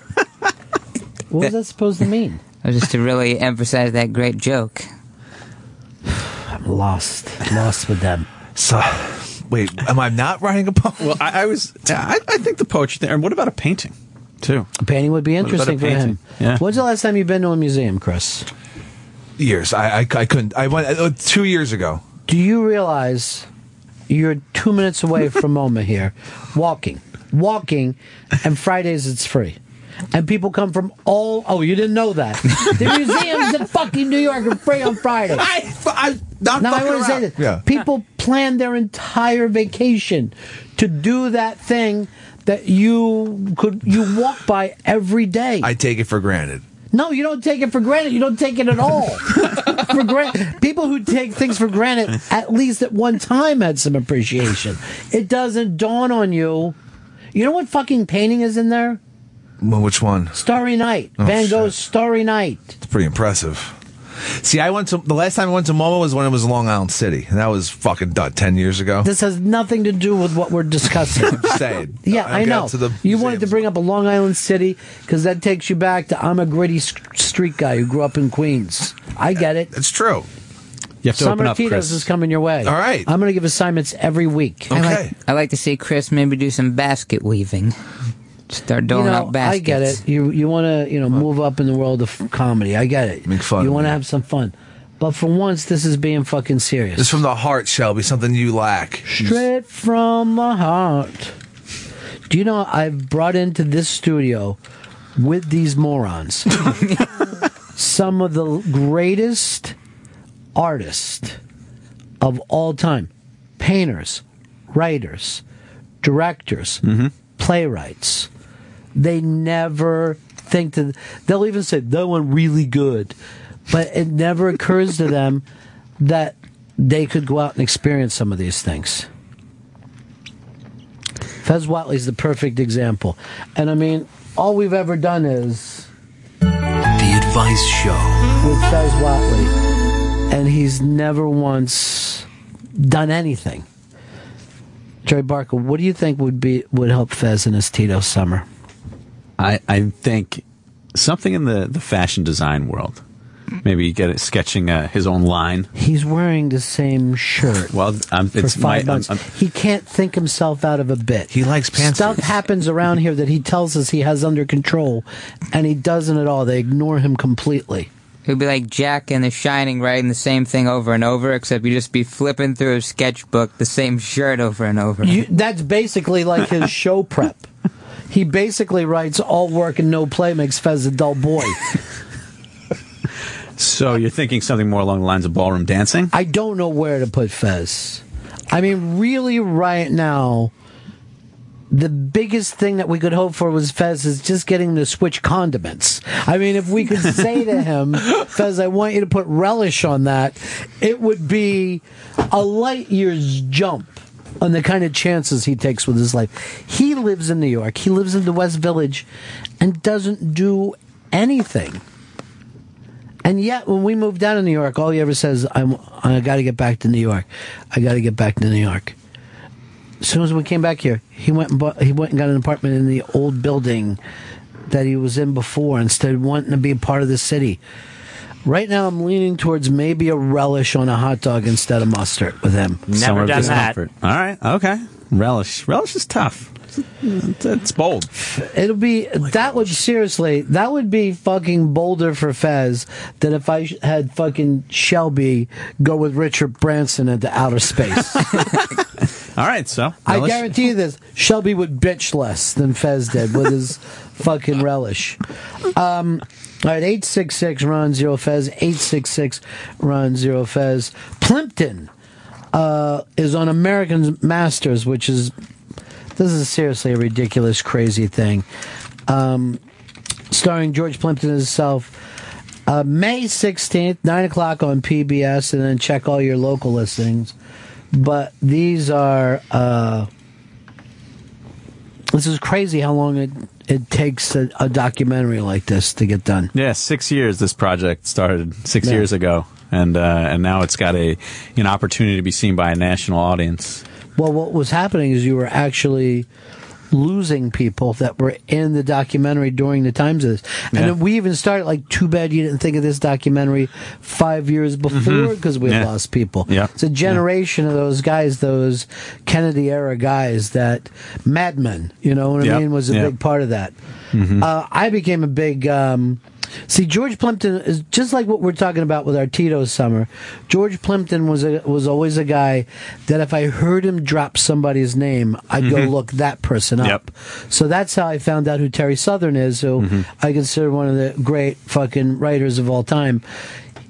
Plimpton got him in the Paris Review. Mm-hmm. Um, I think Jim Carroll, the first time anything that he had done was in the Paris Review. Basketball Diaries, Yeah. uh, you know, its earlier form was in the Paris Review. Kerouac before anything else, I Mm-hmm. Think. Junot Diaz, Philip Roth.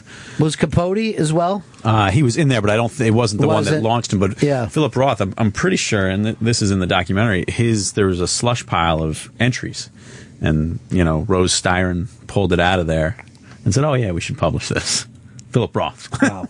yeah, it- it's and that's the thing about Plimpton that's amazing is how many different aspects of American life he touched. Yeah. The literary scene, the sporting scene, and then there's stuff with the Kennedys in there that you get to. Um, it's incredible. All right, going back to your initial thing, anything that you could try. I definitely would love. I have this really great idea for either a small restaurant or a food truck that I know I could kill with. I don't know whether I could do it long term. Mm-hmm. Then the thought was, what if I start something like this and then attempt to sell it once I get it going? Mm. But running, like almost working as a short order cook, I think would be really fun to do for a while, as opposed to a chef like everybody wants to do. I, I agree. It's actually, I think, not a food truck, but not even a restaurant, but like one of those counter places where you just come up to the counter, Yeah. get your morning paper. It's Right. kind of a hangout joint. You got a bunch of papers in there if they still exist. Maybe you give people tablets to borrow. I don't know. but, um, you know, but I think that would be the coolest thing because I remember going to the B&B at the corner uh, when I was a kid and, you know, buying a paper for 15 cents and a pack of uh, football cards for 35 cents. And I think that would be the coolest thing to have. You know, make sandwiches and Right. short order grease stuff. but really good stuff that people are like, I gotta take you to this place. It's really fucking Mm-hmm. Yeah. great. Because I got a couple places like that in the city that I fucking love. But there aren't as many as there used to be around. Mm. Chris, what about for you? Helicopter pilot. And that would be badass. Doing what though? What do the helicopter pilots do? Tours, mostly. But just to be able to fly a helicopter. Where would you take them? Maybe around the city. They don't do that anymore. They don't? You you're in a glass building that overlooks the rivers. When's the last time you saw the helicopter tour go by? See, I see helicopters in the sky, but those must be news helicopters. See, I'm thinking those are tour helicopters. if they don't do them anymore. I could have sworn they still do them. I don't, I don't think they do them at all anymore. You could Because of helicopter noise me reasons. when I'm a hedge fund guy. Take me out to the Hamptons or something. You know anything about hedge funds? Absolutely nothing. That's why be it'd be rich. great. I'd just be like, rich. give me You your money. Oh, we lost a little. It's evil being a hedge fund fucking manager. More likely than not. Do you know how many galleries that are around here that you can go in and just see Basquiat pieces, Julian Schnabel's pieces? So I feel going into a gallery like they expect you to buy something. So I feel, hmm? always feel uncomfortable going to a gallery. These, they expected to buy these things are like fifty million dollars. I know. No, it's just the opposite. They need They need foot traffic. That's why they put it in a gallery. They want to know that things are hot with the general public, and then that sends the price up. The people who put on the Basquiat thing are going, look how many people are interested in Basquiat. No. Then that'll send the prices up. There's all kinds of galleries in the city. And they understand people like you. That's like saying, Oh, I'm afraid to go to a football game in case they expect me to play. you fucking dope. Shelby. horse boy. what about for you? I'd like to open a half bar, half car wash. So like while they're Car wash? detailing your car and like getting it all clean, you can go have a couple drinks for yourself and go get Cops would be, You cops would be always- parked You always know it's a bad idea when it's that hack. You know what I mean? like someone always has an idea for something that's almost like clownish. And those things will never work out. I've always heard not that, but the half bar, half laundromat. Yeah. dude, it's gonna fucking make a mint. Yeah. Don't you hate doing laundry, right? Just get a couple drinks in you. why don't you just have a good bar? you know how fucking tough it is to get a liquor license alone? Do you know that's fucking now impossible or, or near impossible to get a liquor license past 2 a.m. now in New York City? That 4 a.m. it just doesn't happen anymore. Like if you open So everything is grandfathered in. yeah, exactly. Yeah. But you could buy that person's license. Mm-hmm. Yeah.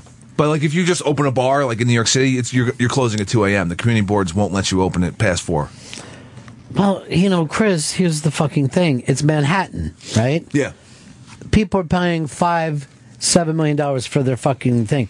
They're not happy with a bunch of bridge and tunnel idiots shitting and pissing and drinking outside. You're going to have to go to the other boroughs to do your fucking stagger bum fucking thing. It's weird though. Four, it, fi- last call should be whatever 3:50, whatever it is, 4 a.m.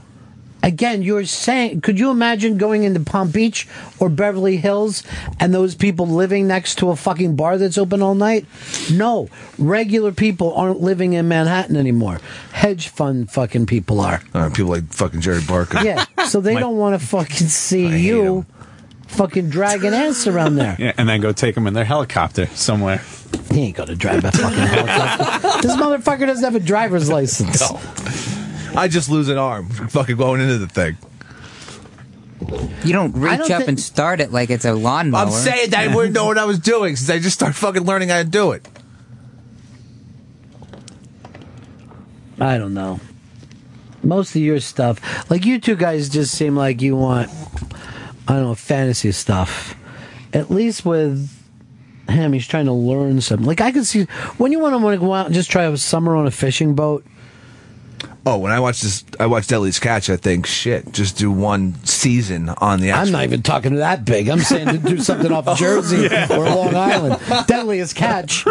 You know, and that- Deadliest catch has got to be like the fucking major leagues of those guys. Yeah. There's a lot of people that go out in the Atlantic Ocean in the summer. That could be done. Deadliest catch, forget about it. That's way over your head. Oh, they bring on some greenhorns, as they call it, who don't know shit about it, and they're just fucking, you know, chopping Can I up tell you chum. something? I already got yours. Walter Mitty. That's who you are. I don't know. I guess I like to. But wouldn't you like to at least try like a, a summer, like just working in a firehouse, seeing what what you could do? That'd be I know you don't want to cool. do it for a living, but it'd be fun to try. Uh, Plimpton this weekend. He's a guy who sat around and thought about these kind of things, and then went out and did it, and then wrote about it. Um, you know, the other thing that he, I believe, invented, but that kind of interviewing history type book, where what's that called? It's got a name to it. Oral history. An oral What did he do history. Did Capote? anyone do that before him? Well, I don't know. I mean, I don't know that anyone. Meet me did it. halfway here, Jerry. Did anybody do it? I don't know. I'm gonna be honest with you. I, I couldn't. I wouldn't want someone to be like, well, but, uh, this Why happened. do you worry? See, you're saying the sand traps. but he certainly in a way perfected it and if you look at the interviews which he did in the in the Paris Review they were they took on a literary form Yeah. uh, and, and are often quoted and, and I think you know they're such commonly quoted like the especially the one with Hemingway uh, that George Plimpton did himself that he created this sort of literary Q&A interview and of course the book that people um, uh, about Capote um, that he did is He did one about Edie, Edie too. said yep mhm. Um, now, Chris, I'm talking to a friend of mine. Just text me. Yeah. is willing to take you helicoptering through the Arctic and catching fish out of the helicopter. Sign me up. Is there an animal any of you guys would kill if you had the chance? Could, would you go out on that big hunt and shoot, bag yourself either an elephant or a tiger? I could. Or a I'd shoot whale? any. I have no regard for any life. Just take it down. Take a tiger down. Would you really? Sure. No, fuck that. Maybe I'll take you on the greatest hunt of all. Men.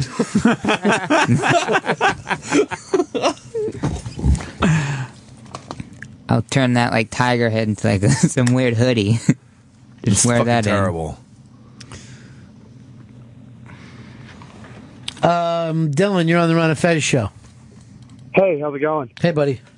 Hey, uh, I'm pretty excited. It's my first time on Ron and Fez show. Um, so what? Anyway, I had a uh, idea for your lunch truck. It's called uh, something different, and you just whatever they fucking order, whatever you feel like making, whatever you're, you're vibing, you just make that for them. This is what we do with our contest winners here. Uh, what we do is they think they win a prize, and then we fuck it up for them, and they don't get shit. Shelby, I'd like to take you out for one of those fucking things where you're you're uh, whatever that Mike movie is, so that you're you're dancing for chicks all summer. Magic Mike. Yeah. and by chicks, I mean dudes. I mean dancing. I mean literally blowing them and fucking them. Dan Soder's coming in a little bit. Can you hang around at all today, Jerry? You got to get going? No, absolutely, absolutely, We'd love to. Because this is an exciting time for you. It is. Do you mind if I have another one of those little cakes that your wife made? Oh, uh, she didn't make any this time. Mm, hungry. When's the last time Fez surprised us with lunch? oh, he he surprised us today by not knowing any of the wiki news. He's always got a surprise for us, just never the one that we want. It's been a while since there's been a good surprise. it's been a while. I don't like good surprises. Why not? It's they good. make me feel too comfortable. I guess his missing disc in his neck was a surprise. Not a good one though. Yeah, I guess. And even that doesn't seem like it's a big deal anymore. It has stopped his anxiety, though. I cigars and scotch. Come on in here. Cigars and Scotch uh, wrote to me and said, "I want to hand gags to Fez." Have you noticed anything different today with Fez? I'm not hearing any of the big gags. No.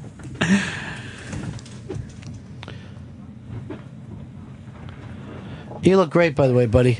You look like a million bucks. Have a seat for a second. Were you uh, you're writing gags for uh, Fez today, right? Yeah, here and there. Any of them got on? A couple. Which one? I don't recall.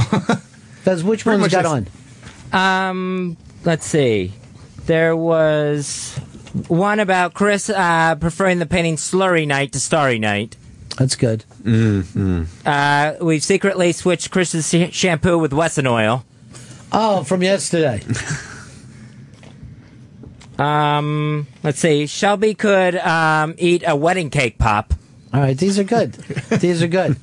All right, next hour, I really want you to amp it up with him now. Okay. Um, and I already talked to Wiki about getting a meeting. Okay, with excellent. you. Very cool. Uh, he's well, he's a very funny man. Our own cigars and scotch. If I have to do CAT scans for the next 25 years, I'll shoot myself. You do CAT scans now? Yeah. I think I feel a little fucking like a little brain tumorish. I'm thinking about just performing the operation on myself because I believe I can. I know if you can get me in the hospital just to do one operation, and I'm willing to do it for free. You just have to watch the first one. Yeah, I don't even think I do. I've seen a lot of TV before and stuff, but here's what I honestly, here's what I want. If I do it, it's perfectly. I say, hey, I want a fucking contract, you know, to do these things Mm-hmm. when I want, and I'd like to get paid for the one I did properly. I don't think that's asking too much. Do you have But a if I lab fuck, coat? huh? Do you have a lab coat? No, but I got like a, li- a nice long jacket that if you want, I could probably spray paint white. That works. Because I'm not going to buy anything until I know I got the gig. I got two questions. Of what music and who's your your nursing team assisting you? I know, like this is kind of fun when you're on a car trip with your buddies. You know, like, what's your fit? What song would you want to hear when you were dying? We'll Steely Dan and bring the anesthesia cart this way. It's Yeah, that's the thing. Well, I'm always going to listen to Steely Dan. Uh, Dan Soder's coming in next, right, Chris? Yes, he is. He just Jerry signed in. Barca's hanging out with us. Watch his big show. Are you in this at all? No, just my name at the end in the credits. Mm. The director's all excited about this. They are. They are excited. I mean, it, it is. How many independent films never get this wide of a range of an audience? And, and All of I mean, them do. yeah. All every independent film ends up getting a huge fucking release to, in the audience. It's the easiest thing in the world yeah, to do. it is. That- that's what we felt the like for the past six years. That we were saying this is so easy, but no, it- they're just tremendously excited, and what a great platform! And even on uh, you know PBS American Masters has been great to us. It's a great, So it's a great, great uh, place. Uh, all right, let's break here. Listen for Fez getting very funny in the next hour. Ron and Fez show. it's a brutal. And now, ladies and gentlemen, Ron and Fez on Raw Dog. Sirius XM. Comedy hits Channel 99.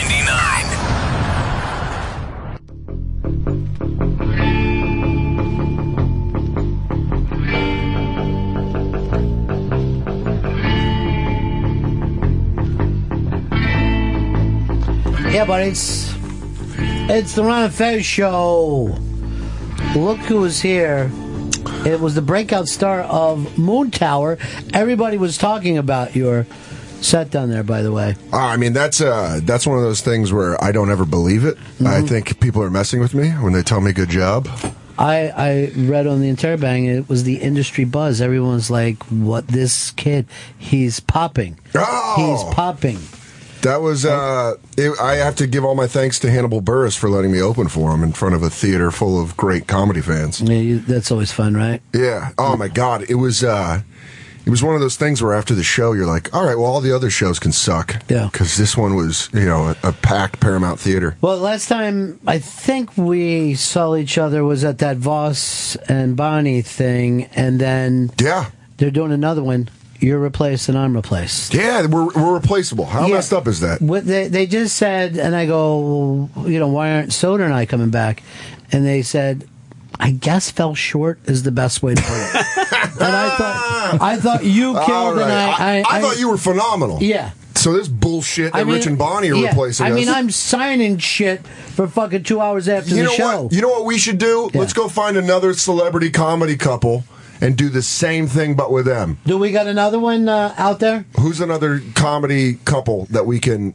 Well, there's uh, Tom Segura, Christina Pazsitzky. I love Segura. I would be honored Perfect. to open their show. All right, let them know the good news. Yeah, you full let 'em know. package. We got a full package. We've got an opening comic and a celebrity guest marriage counselor. Ron, I, I, Ron, I would go as far as to say is we are the David Lee Roth of that Van Halen. I like I like what you're saying there. And their new replacement's a simple Sammy Hagar. I even got a better idea now. Yeah. Because it's, you know, this is the fucking 90s and there's changes happening all the time. what I want to do it is with a gay couple. Oh, that's A progressive. fucking- yeah. Mm. Uh, th- Michael Sam is with a little white guy, which. Oh, just a little Ugh. tiny piece of. Ugh. Mm-mm. No, not a fan. More in the biracial than the homosexuality. Yeah, yeah. Of Biracial course. bothers me. I draw the line somewhere too. Yeah. But here's the thing. I know Michael Sam is always fucking teasing him about dick size. I know he's just fucking laying his hog out right and fucking wrapping it around that little white dick. Do you think? like this. Do you think I that's how they? you. Do you think that's how they solve arguments? Yeah. He just slowly goes for his zipper. I think he just grabs He's his like, throat. I told you the sconces can't be, and he's like, hey. Yeah. I just assume he does his black guy voice. Yeah, Hey, hey, man. That's a good black guy voice. I got a little scared. hey, man. We were just uh, talking about the cupcake, which I believe was a marketing incident, by the way. That you know, oh, I'll, I'll make out with you while we eat a cupcake together. Um, and Is that now- what they did? Yeah. Oh, it was the cake. I thought. Was it cake or was it he, he rubbed cupcake? the cupcake in his face, and then they start to lick it off each other, nice and slow. I'm not against. Here's the yeah, there it is. Yeah. Here's the thing. It, now you're getting now you're going too over the top. Right. Now it's becoming wedding celebration. Yeah. He looks like a he looks like if they um casted a black dude to play Tiger Woods. Yeah. In a in a bio. He's got the red shirt Yeah, there too, and the black red hat. Nike It's shirt on. To Sunday. me, right It's now, Sunday the Masters. he looks like Ray Lewis and the guy Ray Lewis killed. Ray Lewis and his victim Yeah. kissing. Well, as soon as this was happening, I'm calling my dad on the phone. My dad's 87, so you know, change comes slow to him. He watches Fox News 14 hours a day. Would that make his ears bleed? Yeah. Well, I was actually going. Their balls are touching. I think their balls are touching. I always like when like uh, when the people in the media take this clip and they're just so incensed by it. Yeah. You're like, what the? It's not even that big of a deal. Right. I think the cupcake's only offensive to diabetics. Yeah, exactly. Is that written for you? Yes. Good stuff. He's got a writer today, and I'm really I like to keep up for it. Yeah. That's a pretty good. That's a fast writer. Yeah, yeah, oh, that's good. He's just churning That's stuff out. cigars and scotch. That was his two hobbies. But here's uh, the the beauty of this: we don't even know if this guy's going to play. We don't know if he's going to Uh, trust make me. the team. I, as a 49er fan, I watch the Rams play twice a year. Mm-hmm. They play the 49ers, still play. They, they do have uh, actually on the St. Louis Rams uh, the son of professional wrestler Animal from the Road Warriors, whose shirt I'm wearing right now. Sure. uh, James Laurinaitis. James Laurinaitis. He uh, plays linebacker for the for the St. Louis Rams. Now here, now, well, you're a sports Mm-hmm. guy. You understand sports. 49ers. Is the window closing? Is th- they got that Eagles thing of we're clo- close? yeah, that's what I was going to say. We're close, to being the new Eagles, and that's a tough place I to think be. this is the last year where we make a push. when they almost fired the coach last year. I'm like, They didn't, That's when almost, you they didn't almost fire him. That's the media getting bored during uh, during the off season and Mm-hmm. Yeah. creating some bullshit that's not really there. Trent Baalke came out and said, "We're working on his contract. The trade to the Browns was never a real thing." Now, let me say, I say that you're nervous because you're the media, but I, also want to say this is another reason why I love Dan Soder. And mm. yeah, I said it, one guy about another, because if Jerry would have said this to me, he would he would have went like this: Ron, I understand what you're saying, and I like what you're saying, and I, I think in many ways you are right. But where Soder, Soder just cut bullshit. Yeah, I, you know what it is, and I said this in a bar one time to a lady while I was screaming at her because she was a Seahawks fan. Well, that's She- acceptable. But she said, uh, she said, "Do you have any ration in your brain? Do you have any rational thought?" And I said, "This is football. You leave the rationality and outside. When I'm cheering for my team, it's just blind, dumb loyalty." Well, sure, that's good. See, But there I did it again. Yeah, you did it I again. said That's again. That's a my great thing. way to That's be. my thing. That's, That's a great thing. way to be. But he Dan. has to do that as a sports reporter because Yeah. now, because you got to understand, these guys can't be dicks because they have to get interviews with athletes, so Yeah. they can't put the, they can't paint themselves. See, I grew up a Philadelphia fan, so we expect the worst. I think Cleveland understands where we come from. Cleveland, Cleveland's on such a different level of being ready to be disappointed. Yeah. They're almost like uh they're like a, a porn fetish that you didn't know existed. That's Cleveland how bad fans. it's been. We talked to a Cleveland's uh, Browns fan that is selling his fandom, his loyalty. Is that from Cigars and Scotch? No, that's from me. Dude, 'cause that, Yeah. That's on that eBay. so great, and then you're us. you're back to doing that. Just go for the swing the fucking hammer. well, Yeah, blind play the loyalty. fucking re- hits. blind loyalty really works best in sports and politics. That's good. I like that. I like that. Here's the late one. I wa- there won't be a son of Michael Sam. Ah, I like that. fucking great. That's a great joke.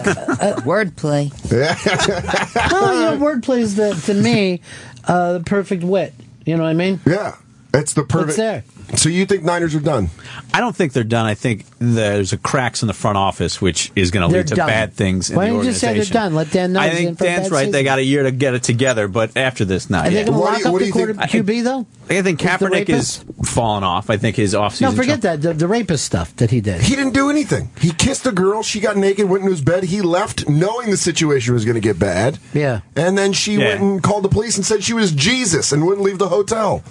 This is a crazy groupie. But did I want the Niners to be the new bad guys of the NFL. But here's the thing. Fuck everybody. I thought they always were. I thought Joe Montana was the fucking bad guy. that NFL. soft white hair of Bill Walsh, that grandpa look of George Seifert.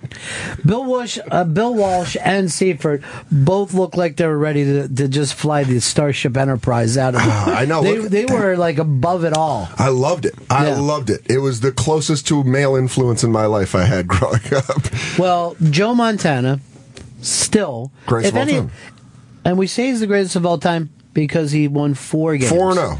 That makes someone the greatest of all time. So all the fighting that we ever do about stats and th- if if let's say Joe Montana was drafted by Buccaneers, would we be saying he was the greatest of all time? Probably not. No. And yet, that's what makes you the greatest of all time. Timing, being at the right place, the right time. The, the, the, uh, that draft, the Bucks had picked the first quarterback in the draft, the throwing Samoan. Yeah. Jack Thompson. That's true. And that could have been Joe Montana. Second greatest quarterback of all time. Not only that, but uh, if you watch the 30 for 30 documentary, Elway to Marino, uh, they did a, uh, a small part where you realize when the Colts had Elway, they contacted Bill Walsh and the 49ers and discussed trading Elway for Montana. Greatest line in the history of sports, for me at least. Bill Walsh called him back 10 minutes later and said, I'm not done winning Super Bowls with this guy. Oh, and then he went great. and won two more. Now you got Kaepernick running the Georgie Porgy offense. Kiss the girls and make them cry. Yeah, it's a good one. Uh, um, yeah, they're a little weaker. All right. But here's the thing, though. My favorite part of that 30 for 30 is that Marino cried before he went out and talked to the press. He actually went upstairs, threw up, and cried because it was v- fucking picked so late. Oh my God! Yeah, one bad season in Pittsburgh, and all of a sudden he falls to the last pick of the first round. Now, for me, that's the best arm I've ever seen in my life. I think the greatest. I forgot who's, and you probably know who said it, but my favorite thing I've ever heard about who's the greatest quarterback of all time. Someone said, uh, "If I need a quarterback for a season, I take Marino. If I need a quarterback for a game, I take Elway. If I need a quarterback for the fourth quarter, I take Joe Montana." And I thought that was like the my favorite way of summing it up because it made Montana look the coolest. Yeah, he- Joe Cool. and yet not cool at all in real life. There's Don't no- say that. It's true. There's nothing. Oh, he's kind of a dork. Yeah. Yeah, I love that. Uh, You know I can't speak against the Notre Dame guy. no, so I I'm, guess like, I'm on mute. I- I'm on mute I now. think I think it was Artie who came up with the football smart thing. You know what I mean? Mm-hmm. And in the same way, I think he's football cool, but not a guy who, if he came in here, we would be like, oh, I want him to be cooler. Joe that's why- Namath, on the other time, real cool. Well, Joe Namath is the cool. He was the Yeah. Hendrix of the NFL. Yeah. he just did so much cool shit. Besides, you know, he didn't die, but uh, Right. but it's uh, Montana. The most disappointed I've been in Joe Montana was never a football game. It's when he took over broadcasting on NBC, and I was do like, "Come on, Joe, Yeah. show a little life, buddy." So that's a the Skechers ads are Oh, that's they're not that's, worse than that's that. long gone. That's long. I was the NBC was the first disappointment. Actually, the Chiefs trade was the worst, and then NBC, then the Skechers ad. But I think no matter what you're doing, if you can't get to sleep at night and you're sitting there thinking about being a quarterback before you fucking drift off, it's Montana. You'd be stupid to be thinking of anyone else. What do I want to be? Brett Favre throwing the ball like an idiot? I'm a I'm a Jeff George guy. I just, I just want to be a journeyman with a strong arm. He does have a gun. He did have a gun. And he got lots of Yeah. money. Lots of money. Number they, one pick. They kept bringing him back. He was like the Cher of the NFL. Yeah. He kept coming back on like Played for the Raiders. Yeah, one night only. uh, the, who would? I'm trying to think if you could go best losing quarterback. Who would you be? Uh, best Oh, losing that's a good- quarterback. Do you go Jim Kelly? Do you go Bernie Kosar? I'm going to take it all the way back and just only based on a picture, Y.A. Tittle. That's a 49. That's a 49er too. That, well, he was a giant He in was that a picture. giant in the picture. But yeah. that thing uh, that you're so beat down that you're being carried out. You know what I mean? Like Spider Rico. Just Yeah. you got your because I think you want to really go down hard. I couldn't be Jim Kelly. And Ah, it's got to be too heartbreaking. it's too heartbreaking. There's What about things. Kosar? But here's this is the thing that bothered me about Jim Kelly. I saw him after one of the losses. He came to a gig that I was doing in Florida. We were doing a big thing on the beach, and he looked fine, and he was partying, and he was meeting chicks, and it made a lot of us like a little pissed off because you're like, doesn't this hurt enough for you? You know what though? Uh, Elway got that flack in Denver after Mm-hmm. losing four Super Bowls, and uh, when they went through the whole Wade Phillips era. I remember being a kid in Denver, and all the complaints were that Elway, like, if they saw him out having dinner, they were like, "How are Right. you having dinner? Yeah. You've lost three Super Bowls." And he was like, "I don't know. I'm a normal person." Yeah.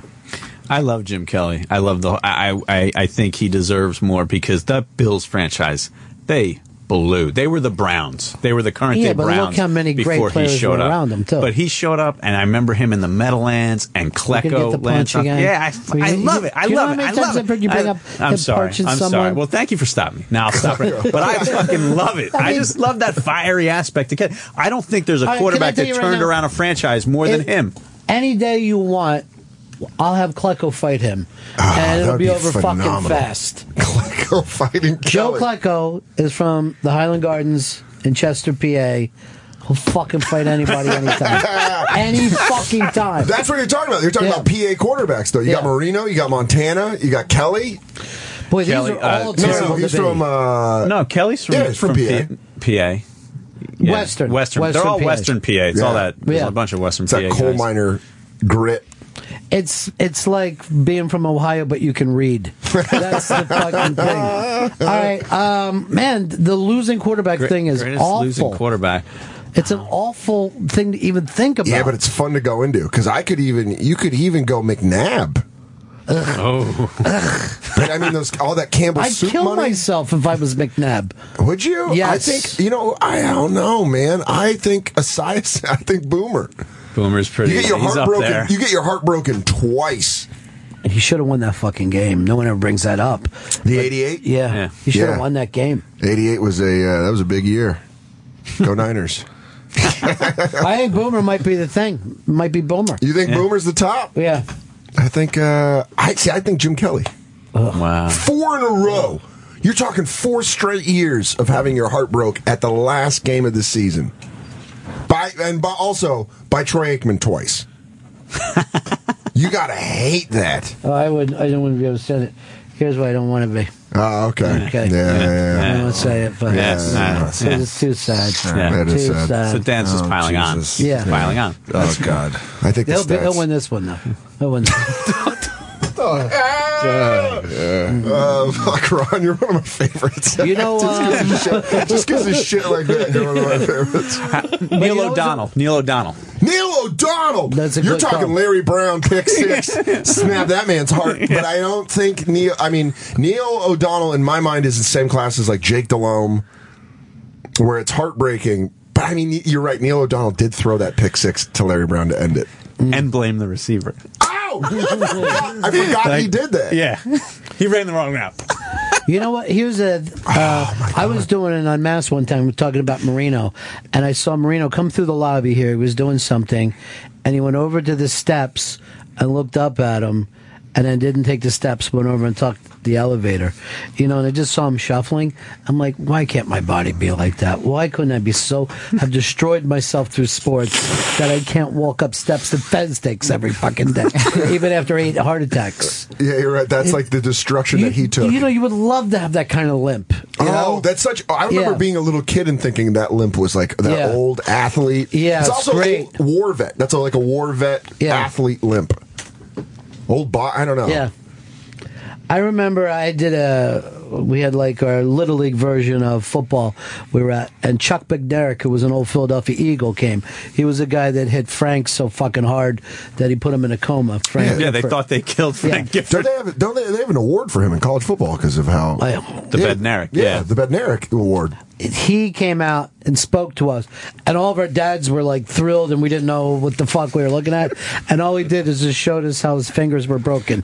He would just take different, fi- see what happens when you play the game, and you give it that's- everything. And we're like eight, But and we're that's like, a total Yeah. different NFL. That's Yeah. guys selling cars in the off season Yeah. Mm-hmm. and like having beers with fans after the games. Like Yeah. ah, it's like that's like you know the, the whole Plimpton Paper Lions thing. Yep. Like those guys Yeah. were professional wrestlers, Right. In their off season. the uh, the the the bad boys, the Flyers, when they were you know the Broad Street bullies, they would tell people, "Here's the bars we're going to in Jersey after the game." Oh, that's awesome. And so people could show up and buy them drinks. Yeah. You know what I mean? Like they were like, "We're going to get there. Make sure we got plenty of people to buy us beers." that accessibility Yeah. to athletes was, you know, that was such, I think, a great time for sports because I Mm-hmm. think in a lot of ways that cemented the reason why athletes get so much money now. Yeah. Was because back then they were like, I love this guy. I drank beers with him. My parents used to go out, they were friends with a uh, offensive linemen from the Vikings that my dad grew up with in Oakland. And whenever they'd come back and play the Niners, my parents would just go out drinking with like Mm-hmm. Fran Tarkenton and like all these Vikings. Fran wasn't around. It was it was Mm-hmm. other guys, but like the whole line. They'd go drinking with the O line in San Francisco. That never happens. One of my best friends I grew up with is the receivers coach for the Cleveland Browns, and I barely have met any NFL players through him. He's a coach. And I'm like, and even he doesn't get to talk to those guys. he's like, ah, he's like, I don't know. Yeah, they, they, That's bigger than life. yeah, once they're gone, they're gone. I'm like, Yeah. all right. Yeah, that that was that accessibility that I think fans wish they had now, but we sh- we don't deserve it now. No, because Yeah. people would just be fucking rude. You know what I mean? They'd be like, "You suck," and But I think don't think some of it has to do with because they make so much money. Like back there, you would be like, you know, when they, they used to call the the the uh, Dodgers the bums, they meant it as these are our bums, these are Yeah. our guys. We live and die with them. You weren't looking at someone who lived in a castle. Yeah, you know what I mean. So back then, even the sports writers liked them more because the the players were getting maybe five grand more a year than the guys that were reporting. So they were they they got along with them. They understood each other. Now, if you hear about someone getting 10 15 million dollars a year. You're like how can you not win fuckface? How are you tired? Like you brought up mcnabb he makes me sick because he fucking was blown up in that fourth quarter He- What are he was walking during are a two-minute drill. what are you fucking mouth breathing for What a Your hunk of whole shit. fucking life was for this He might as well. Did he? I, I could be wrong, but did he or did he not put his hands above his head? Yeah. To like like the gym class. Yeah. Chubby kid running No, around open the up the track. lungs, open up the lungs. Donovan, put your hands above your head. He's like, "Uh, I don't want to do this. Um, you can still hang out with sports stars as long as you're working as a stripper. That's true. That is true. All right, that's uh. all right. Here's Mark. Mark, you're on the Ron and Fez show. Ronnie. Yeah. The strongest arm, I think, in the history of the NFL was Doug Williams of the old Tampa Bay Bucks. And the Redskins. Bounce passes off receivers' chest 30 yards downfield. I gotta Yeah. disagree and say Elway.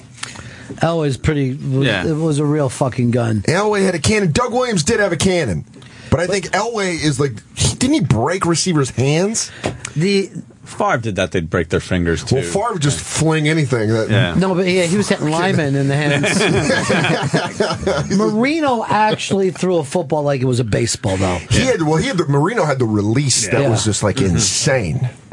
But I I think, I mean, now we're getting into like, you know, this is a tough territory because, yeah, I, I think to be an NFL quarterback, you have to have a fucking cannon. Unless you're Chad Pennington. Yeah, and then you just toss. Well, I, I love that Randy Moss one time in an interview tried complimenting Chad Pennington, but actually nailed how shitty of a quarterback he was. But he was like, "Man, when I was at Marshall, that was like catching rolls of toilet paper," and you're like, "Well, it kind of was because you're just floating them up there, and then letting the other teams come down." Now the strong arm player in the NFL is Aaron Hernandez. Ah, there it is. Kaepernick's got a gun. I like that. He's a baseball guy, right? But he doesn't have touch Yeah. passes. That's the problem. Yeah. That's why I can't do that over the shoulder. Hence why we didn't win the Super Bowl or the NFC Championship game. All right, there's a piece up on the iBang that's going around that uh, for some reason Miley Cyrus has put out, and now Seth Rogen is answering to, because people were saying that that her left knee looks like Seth Rogen. I'm trying to find this. I see it. Do you really? Oh, yeah. Can you make it out? How? All right, here, use the mouse to. Yeah, use the mouse to point it out to us. All right. So here's Do you have a laser pen? here's the hair. You got the hair, I know you you put that in front of it, Chris. We can't see it. There we go. All right, the hair. Um, Oh, you you're almost hair- saying Jufro. The hair. By You have the even hair. doing that, yeah. All right, you got the nice. Holy shit! I see it. Yeah, right. Oh wow! And then there's the eyes. Yeah. eyes. The Oh nose might be a little bulbous. It looks like he's got gla- glasses on. Yeah, the n- nose could be a little, but you got a nice little pronounced chin. Okay. You don't think that looks more like Fat Einstein? No, I think that looks like Seth Rogen. I think it could be. I think it's like a little Fred Flintstone into Seth Rogen. I think it's the Swedish chef from the Muppets. Is that yours or That was handed to me. off the cards? All right, good. I think it kind of looks like uh, the um, Forty-year-old virgin era Jonah Hill, maybe. I mean, it's I- kind of chunky. This is um, yeah, but Jonah never had that kind of uh, nose. Maybe tobacco in the Yeah. in the in the lower right. Uh, or like a or a broken jaw. yeah, something like that. But uh, you know, I think we're there. I think Yeah, we're it- totally there. I would say to, to get completely there, you'd have to go Seth Rogen mixed with like Kanye West car accident jaw. Like The when- weird when- thing is, the Yeah, because there- exactly. There's a vine of this because when she bends her knee, it's like, huh, huh, huh. she got the Seth Rogen thing. But uh, Seth Rogen wrote back to her that he likes the knee because it's a joint. Yeah, play, wordplay. He needs- he needs- wordplay. It's wordplay, but I think he needs his own cigars and scotch. Yeah, yeah. Uh, this is up on the iBang. If you want to see it today, they also broke the big uh, story that Dan Soder stole, stole Moontower. I paid a lot of money for them to write that article. It's good though. It's good that you're being known. Yeah, Uh, you're doing Guy nice. Code uh, Wednesday. Yeah, Wednesdays on MTV too. You feel like you're in a Guy Code? You feel like you're a part of that? I feel like um, I feel like I can contribute a lot. I contribute a lot to Guy Code, but I put myself more as like a seventh man off the bench. I come in and get some rebounds. Smart. I bang down low. I take some fouls off the star players, and then I'm out. Mm-hmm. I, I that's how I consider myself. like a Juwan Howard type guy. Yeah, I I compare myself more to like Arvydas Sabonis after his knees went, and so the Blazers would just put him in to steal a couple rebounds. My favorite six men are only the guys who come in and hit treys. Oh, I that's think the that's best. the best job. That's I'll be who I there. am. Boom. Yeah. Do you like it? Two seconds left. This is why I think Ray. Yeah. This is why I think Ray Allen's going to play until he's seventy. Love Ray Because Allen. he's just What got a that release. perfect release. He's just going to bang them out and then be like, "All right, get back on the bench." and total confidence. He's not excited when he hits, not upset when he doesn't. Favorite NBA player of all time, Ray Allen. Is he really? I've followed him since UConn, and I've loved him. And I'm a Nuggets fan, but I've Yeah. al- I loved him in Seattle. I loved him in Milwaukee. I loved it. And then when the Heat thing, that kind of hurt because I was like, "Don't go to the bad guys." But, But look like how Ray. look how I mean he ba- they, he basically won that for them last year. Yeah, he yeah. was sick last year. Game game six, I think. Yeah. yeah, he nailed that game six, that big shot. I mean, he's got the perfect form. Uh, I always use him on Xbox too. I'm just like, give me him because I would have sit in the background and just bang fucking treys all day long. Uh, I don't like the OCD shit that he has though. That, I have that's- OCD, so I that's get it. mental illness to me. Is it? Yeah, That's I would- weakness to you, isn't I it? would lock people up. What, what are the OCDs that you have? I mean, dude, I got some fucked up ones. Yeah. Uh, I used to not be able to leave a place. I had to leave through the same door I came in. Yeah. So, like, if there was a second door to this studio, I would have to go through this, the door that I came through. But I broke that one Yeah. about a couple of years ago. Uh, everything used to be when I used to drink. This this uh, made my alcoholism go a lot Right, faster. yeah. But everything had to be evens, so I had to have two drinks. Right. So that's why I'd have a shot and a beer, and then I ended up having fucking like fourteen drinks, and I'd be like, ah, but it's even. And then I would go. a lot of alcoholics are compulsive. To, a lot. Yeah, and I think it I, it really does. Like, there's like certain things I, I have to do before. Uh, I don't know. Yeah, I'm OCD, I'm OCD, so that's why I like Ray Allen even more. If you are you one of those people that if somebody asks you to do something, you have to do it. Like if No, because I get assholes when I tell them I'm a comic, telling them to make them laugh, and that makes me want to rip their throats out. But uh, no, so I don't do everything that people ask. can you just do one thing?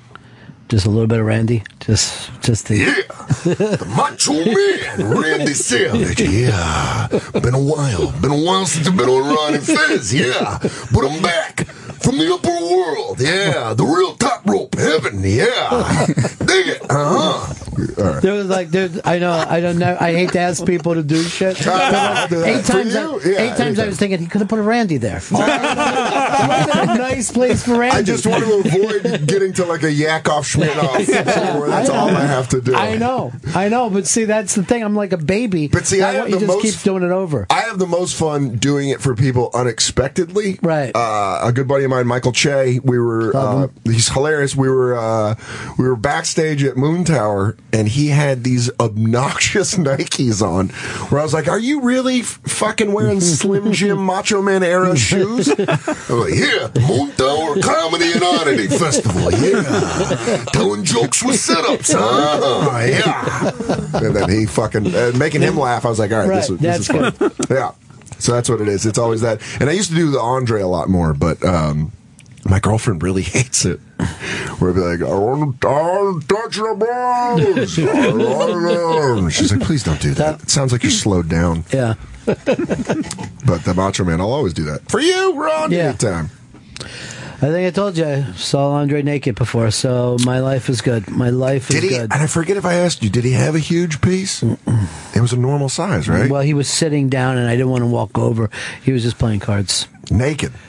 Who are these uh, people coming by, Fez? I think they're Looks like we got a big tour group out there. Bunch of young Let's see who girls. they're from. That should be open. See? That's who I was with in the lobby. That's why I got lost. Oh, is that right? Because I'm a grown man who wears a backpack. Uh-huh. And I was with a group of college kids. and then the security guy in the front goes, You're not with them, are you? And I was like, No, no, no, no. And then I realized I looked like a single mom who's going back to college.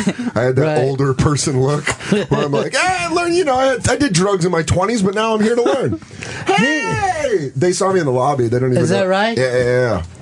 Well, what are they hilarious. doing, Chris? I don't know. I think. University of Michigan student. Oh! Hail to the victors, right? Yeah, you're a Notre Dame guy. Yeah, people are going to hate that I just said that, but I, just want to say go Buckeyes just to piss people off. Don't care about the big Go Ten. Irish, right? Yeah, go Why are they all here from Michigan? Uh, they're taking a tour because there's uh, new intern classes are starting soon. But they, they're all going to be Michigan interns here?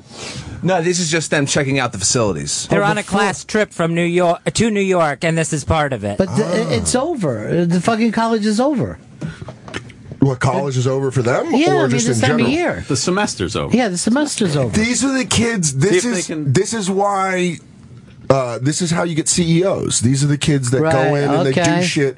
Like right now, Yeah. guys like me and you, if it was college, we'd just be getting drunk or getting fucked up. You know, when If I was that age. if I was in college, I'd bang that one right there. Which one? I, the one there with was the a blonde. crazy hair. Yeah, there was a blonde that Yeah. I was in the elevator with tonight. They're here because they don't want to be in the same state as Detroit. Okay, that's good. all right. That's good. That's you know, let's little attack. Yeah, let's attack them while they're down. You know? yeah, because that city needs to be made fun of. Yeah. You know, it's not. It's already bad enough that your future was predicted by RoboCop. Accurately predicted. Yeah, It's crack factory. Actually, it didn't even turn out as good. I remember when they made that fucking Escape from the New York movie. Yeah. No one thought that wouldn't happen. Everyone thought, yep, that's where it's going. And then they missed the biggest one because the Twin Towers. He lands on the Twin Towers. Oh, yeah. And you're like, oh. Today they had the memorial. I know. They opened it up. It was. uh is, is it true? What's the Rudy Giuliani thing? That there was a. I think that was a joke. I think Mike Lawrence made a joke. But what, was the I think he said there was like an animatronic Rudy Giuliani, but I'm just such a, I'm such a dumb stoner that I just saw it in passing and I was like, ah, it's something they'd probably do. Oh, then you're repeating it to Yeah, people. and then I'm so like- fucked up down there. Can you believe it? Just getting high with my neighbor, like Right. I can't believe they do something like that. And then I go on Twitter like cancel the memorial. Right. I would always do that those kind of awful lies when I was a kid, thinking it was funny, and later. But one time, uh, I'll go walking up on a street corner, and there used to be a house that two older dudes like lived in, and some, and there's like fucking fifteen of us standing on just stand on a fucking street corner like kids. And someone said, "Where's this girl at?" And I go, "Oh, you didn't hear? Those two older dudes fucking raped her last night." because I was a really funny, witty kid. Right? You know, and I would come up with a premise like that. Oh, they raped her last night. And then I just let it lay there. It's a good bit. Yeah. Thinking, how dumb are they? So about a half an hour uh, later, mothers start coming out and grabbing fucking kids. Like, come on, let's go. You're leaving. Somebody had went home, told their mom. Mom started calling each other. They start fucking coming. But even while this is happening, I'm not fucking catching on to a thing. Cop cars start to slide up to the house, checking on shit. And uh, Oh my yeah. god! Can you imagine being one of those older dudes, just like having a beer in your backyard? You're like, "Hey, man, we both got through divorces, Yeah. but everything's gonna turn around now." It's whoop whoop. If you're a fucking middle-aged guy, you can't live in a house where there's kids in the neighborhood. You have to move into an apartment or into a city. You look like a nut living in a home by yourself. There's a guy in my neighborhood who's he got divorced and his family moved out, and it was Yeah. just him, and it was the most fucking depressing thing. Right. Riding by your bike, and you're like, "Hey, Rich," he's like, uh, Yeah. "They're not coming back, Rich. Kill yourself. Kill yourself. Shelly moved on. Why even bother with those gutters? Yeah. Uh, It's Who are you cleaning them for, Rich? It's true. They're- You're not going to have Christmas here this year. You're going to have to go to your brother's. I'm just riding by my bike saying realistic, horrific shit. Who, who would actually mow their lawn unless a woman told them to? You better start drinking gin, Rich. Yeah. It's your only way out of this dark emotional hole. Bachelor pads in your 40s are just sad. It's true. That's a statement, not a joke. I mean, I kind of like This is a that. statement. I like that Fez is coming with statements. Blindly reading. I like that. I like that Fez now has pointed opinions. Yeah. Yeah, I don't think I, if I ever was an older guy, I'd be like, all right, Look, good apartment. That's the memorial where the, it just looks so. There, there, there are things that try to act like it just happened, and then you're supposed to go down there with it. Oh, no one from New York will ever go to this. It'll just be for fucking tourists. They have entire storefronts down there. Like, like they, I forgot what store. Like the Amer- we have the American Eagle store from that day with all the Oh, there's dust the and pictures of Are everyone you that's dead. fucking serious? Yeah. With they the really mannequins. saved all that shit. Yeah. we are so morbid, right? As a culture, that we're like, yeah, yeah. Can you show us that? Well, it's like the Pearl Harbor Museum. Yeah. Like everyone says, I've never been to Hawaii, but I've had friends that sit there and they say that Japanese people go and take pictures in front of it and shit. And you're like, Fuckers. balls. That's just balls. That store looked like that on 910. You know Nah. something? You fucking What the fuck? You know something, Yeah. Fez? I know you're just reading it, but Yeah. I still blame you. That's fucking awful. At the end, you are the one launching that. You're Yeah. the one pressing that button to let those go. it just seems, I, I don't know, man. Like, yeah, it's, it, we needed to do a memorial, but I don't know. I don't know if an underground memorial. It's too kinda fucking fucked up. sad. It's fucked up. Yeah. It's think- like being in a tomb. Really, it's like saying, "Here, walk into a tomb," Yeah. Here you go. Here's where all these people died. and then it's going to be a great place uh, for truthers. Uh, and Fucking shit. They said Bush actually went up there today, and he goes, "The first time I even heard about 9/11 was two days before it happened," and that he goes, "I'll never forget." I didn't even know He we were goes, "I will planning it. Never Do it. fucking forget." Scared I shit out got of the. I got the run through Yeah. on the eighth, and I was like, I don't know, man. A Tuesday? We're gonna do this on a Tuesday? How's the weather? He said, he said he couldn't sleep the night before. Oh, so man. fucking How fucking funny would that be if Bush fucked up and admitted that it was an inside job? Because he's just casual. He's like, I don't know. Did I- yeah, no, we did it. What? Oh no, I was I not supposed to? Oh god, no. Ronnie's gonna be pissed. See, he would do that if he had my sense of humor at fucking 11 years old. Oh man, can you imagine if, if he or if he went the opposite way and just didn't give a fuck and Right. just started saying ridiculous shit like that? He's like, yeah, I did that. Not only that, I went into Iraq for oil. Even if he just, if they, if he showed up fuck. today and he hadn't shaved, and he's like, they made me.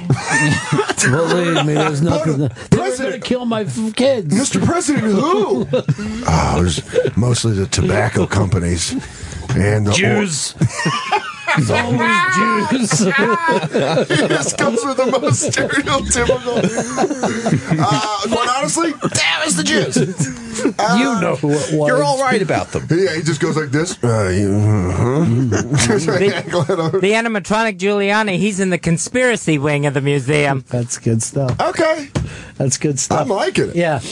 These are very like like, good monologue jokes. Yeah, they are good monologue. Yeah, like you could give them to every late night host Yeah, yeah, yeah. to do. We did a thing, and we got lazy, but we were doing a thing for a while where we were pulling everybody's jokes, and you had to guess which show they came from. Oh, that's fun. It's impossible after like two weeks or three weeks, where even if you saw the show, you don't remember the jokes. Like, think Leno had that show for 19 years. And if you said name me a Leno joke, it would have been something that he did before he did that show. You know what I mean? Because he was, no one's going to believe me, but he was a very funny guy. But after that show, every joke was so interchangeable. Well, yeah, that- because he had to go.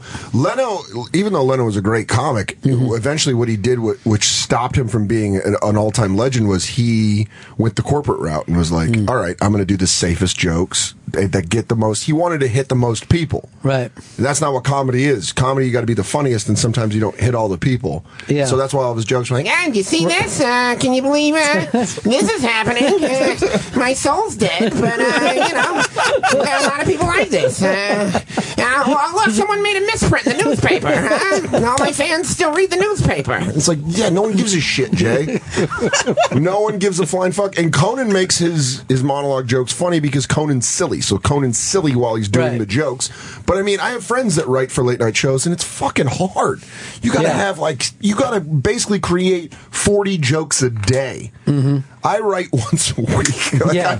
I, I would much rather watch TV and not. You know what I And mean? most of the time, you're confused whether Mike Lawrence was kidding or not. Before you even start your I'm joke. basing jokes on facts that aren't even facts. I'm just writing things. I'm just diarrheaing out my mouth. But maybe I should do that. Maybe I should go the Jay Leno route. Dan Soder at the stand tonight, 8 and 10. Uh, oh, on Saturday. Yeah, tonight and Saturday. Tonight uh, and Saturday. Th- let's come to come to the Saturday shows. because I had tonight a race. yeah, no, I, that was my bad. I told I told 8 Fez. and 10 Saturday. Yeah. Food's good there. No one ever says. No one ever. fucking no one ever- phenomenal. no one ever brings it up. Food's good there. The tuna. Yeah, tuna's so good. They have a they do a cheeseburger dumplings. Is tonight the lights out show? No, that's uh that was yes, that's tonight. Wait, is tonight Wednesday? Yeah, stand above uh, That's stand up New York. it's Stand Up Labs. Yeah, labs. The Luis Gomez. Yeah. The Lights Out Show. Yeah. We're taking comedy to a new level. yeah, fucking good for Lou. Really doing show in the dark. In the dark and blindfolded. You're basically going against all the basic principles of comedy. But God, no, it, it fucking the lineup's fantastic. Yeah. So I'd go see it. Well, everybody wants to be first. All right, who, who's on the lineup here? All right, uh, Mike Lawrence. Joe List, one of have you had Joe List on the show? I yet? have not. Holy shit, funny. Like Joe List is one of he's one of my best friends, but also one of the funniest comics I think out there right now. Well, Uh, so quick, Yamanika Saunders. Uh, who else is on there? Dave Smith, another fucking really funny dude, and Big Jay Oakerson, one of the best. Well, Luis said Big Jay canceled. Oh, did he? And then Mike Vecchione, I believe, is going to show up. My roommate and a hilarious comic. last got a time. Vecchione was in here, I was laughing so hard. He's He- so funny. He is so different from everyone else. He comes at it from a whole different angle. I've lived with him for three years, and mm-hmm. I'll, and I say it every time. He's got vigilante energy. he's got, he's got. I'm Yeah. going to clean up the streets with violence energy. it really is the way he sulks around the house. Like I'm watching like old wrestling events, smoking weed in the living room, and he's just doing knuckle push-ups in his bedroom under a Jesus picture. It's just like he really he lives he lives his life like he's Cobra, like he's Sly Stallone in Cobra. It's it's always the origin story of Batman with him. He's just always going through that. I remember where I was. Who is he? That's where he is. uh, but f- honestly, I mean, ins- an insanely funny comedian, Mike Vecchione. Oh, unbelievable! I mean, that lineup's great. Joe List, Dave Smith, uh, Mike Vecchione, Yamanika, Mike Lawrence, Luis hosted. Uh, you know, but it's just uh, it's in the dark. It's going to be in the dark. You're going to be very dark there. Luis said he thought of the premise during Hurricane Sandy. He originally planned to flood the club. Nah, it's upstairs, so that would have been harder. Come on, Fez. Not basement comedy. it's dark above This the fucking thing fell apart really fast. Know your architecture. Yeah. I think I don't know. I think he's. I like it. I loved it for a while. Now I totally hate it. Really? yes. No, You flipped? yeah. But I like to flip about most things. Okay, yeah, yeah, yeah, that's fun to play it from both angles. I'm just. There's Tim. Hey, hi. Yeah, he's liking things. Yeah. Okay. Okay, good. I think I'm in trouble. No, that's the suits. The suits kind of come by they're like, yeah, Uh, good. They I give, mean, you, uh, they give you the yeah. little feed. Like, Yeah, here yeah. go. that- mm, mm. Here you go. Here, monkey. Here. I bet they went on a tour in May after college was done. You talk about being fucking soulless. I mean, those fucking those two guys would kill each other over a fucking lunch. Or is what's I think the businessmen you have to ride the elevators with here. that You could just smell. You know who those cocksuckers are? NBC. NBC. no, I thought they Yeah. were over over there. No, they're No, over here too. seven floors. We've There's a, got- but there's, a seven banker. floors. There's a banking. Oh yeah, that's the um, Morgan Stanley. Morgan Stanley. Those guys, I, every, I've been in here wh- when I, I think I was going to do O and A. I might have been coming here. Mm-hmm. One of these guys' conversation. I almost f- got into a fight last time I did O and A. I'm checking my email as I'm in the elevator, and I don't realize I'm dumb. I don't realize we're at the ground floor. Elevator door starts closing. I go, oh shit, like this, and uh, this guy goes, "You dumb motherfucker." He said that. He goes, "You dumb That'll be motherfucker." it. So I hold the door and I go, "What the fuck did you just say to me?" Good. And you could tell he thought the doors were going to close, and he'd be like, "Ah." Right. I go, "What the fuck did you just say to me?" And the guy goes, "I mean, you just, you're on your phone. You should really look up." I go, "What the fuck did you just say to me?" And he's like, "You just should just really look." And I go, "Do you want to go outside, Rand? You, we're two adults. We can go punch on each other outside." He's like, uh, "Just fucking, you know, uh, keep your." And I was like, and then the door closed, and I was like, "Fuck you, man." I will beat your ass for 31 floors. I'm gonna hit everyone on the way up. Every time is a punch. That, and you know what it is? I waited on guys Yeah. like that for so many years because I waited tables in Midtown that you just see that fucking arrogance of I'm a Yeah. businessman. I'm a Right. I work in finance. Fuck you. Right. They're the new drug dealers. They are. They're they're the people who fuck this nation senseless, and then we go. We're sitting there every day going, "Good, the biz, the stocks are up." What's They- up? Is the, are the fake numbers up or are the Yeah. fake numbers down? Yay! It's like the every fucking day in America is like the last fucking page of 1984, where you're just like, I'm so proud to be here, suckers. You want a rat up to our face, you fucking pricks. Oh God! You know what the best was? I remember 08, I was a waiter when the big when the big drop happened. Yeah. Uh, Bear Stearns was like two blocks away from the restaurant I worked at, and all of a sudden there was just this fucking wave of finance guys getting hammered at like two thirty in the afternoon, and I'm like, I, I'm a waiter, so I'm like, oh man, I'm gonna make fucking good money today. And then someone comes in like, did you hear the stock market dropped? And I'm like, one guy was throwing up in the bathroom at like three fifteen because he he fucking just like threw back like eight margaritas. And I was like, all right, good. Margaritas. You're in there, you're just cutting up fucking credit cards. Sorry, sir. This is already Rejected. Sir, I canceled. just got a call from the Federal Reserve. Clip. You Yeah. get in the elevator with the Morgan Stanley guys. They smell like other people's crushed dreams. Oh, that is That's that's good. That's another good. statement I love. I'm back on. I'm back I, on. I think what we need to do is we need to shift Fez into making hilarious statements. yeah. The joke jokes out. I Yeah. like funny statements. Also, I think you ought to curse a little more. Funny statements and cursing. Yeah, thank you. I like he said it like a cook. Yeah. Guys, we're out of broccoli. 86 broccoli. All right, yeah, we'll be back. Move the fish. It's the last day. Move it. You guys better push this special. All right, we're back. Uh, yeah, those. Uh, so I don't know. Do you ever get in the elevator with these guys? Yeah, I hate all these fuckers. But I'll sometimes, like, a lot of times they'll go like this, excuse me, could you put out your cigar? And I'm like, no. I'm trying to fucking smoke before I hit the street. I'm trying to get it up. Get back, lady. But it was funny being on anything with Hicks because he talks as if everyone in the world talks like this. So I'll be in the elevator, it'll be packed, and he'll go to me, oh, what did the fucking cunt say about and I, I don't I just see these people cringe. I know they're never with anyone as sloppy or as queens raised as him. Well, MB, MB, we knew someone who worked in NBC. They said they'd talk shit about me. They said it's the guy who smells like cigarettes. He's constantly going on the radio, fucking with us. Yeah, because we hate them because they stop. They do local. They'll like go from twenty three to twenty five, and before those fuckers came in, we used to go just straight up. Fucking express. But he he just stinks like cigarettes and curses. I love that. Yeah. I love that they don't like you because you smell like cigarettes. They don't. They, they fucking talk about me. They can fuck themselves. Yeah, there's that borough anger. Yeah. Get that borough anger out of you. And then it's back on the fucking bridge, and home you go.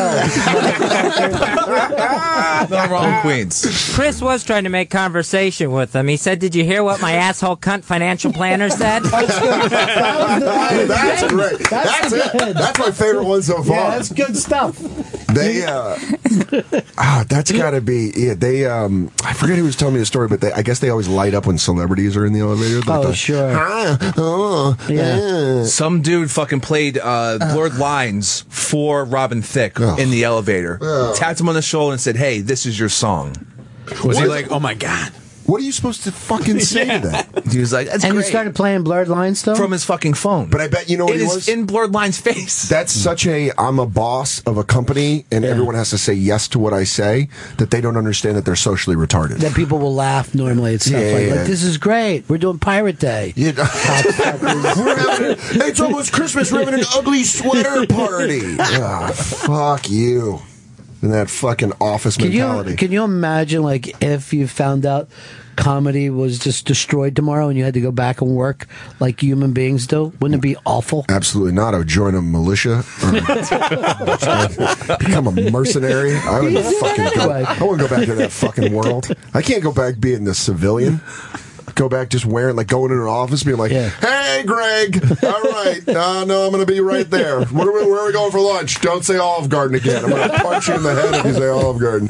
Oh, this is fun, guys. I just got a new Tearaway Far Side calendar. Turns out I'm into choking my wife during sex.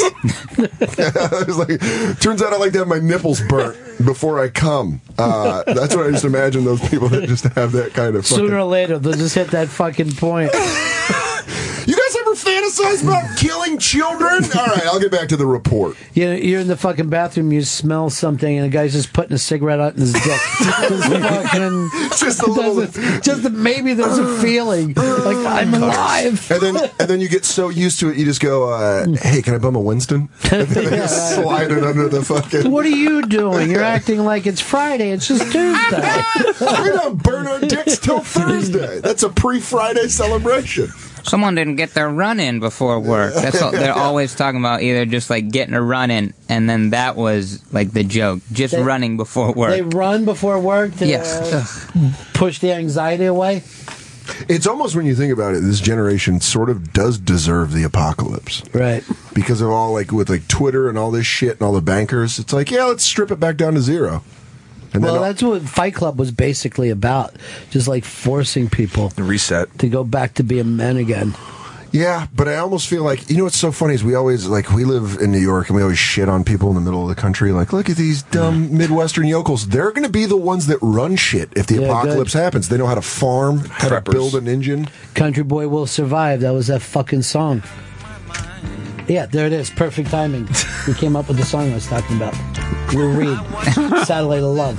Dan Soder, you're fucking hysterical, dude. You're the best. Yeah, thanks so much for having me, guys. Pull that when he says that. We'll use it as a promo. Okay. Let's see what fucking Dan Soder says about Ron Bennington. You're the bu- best.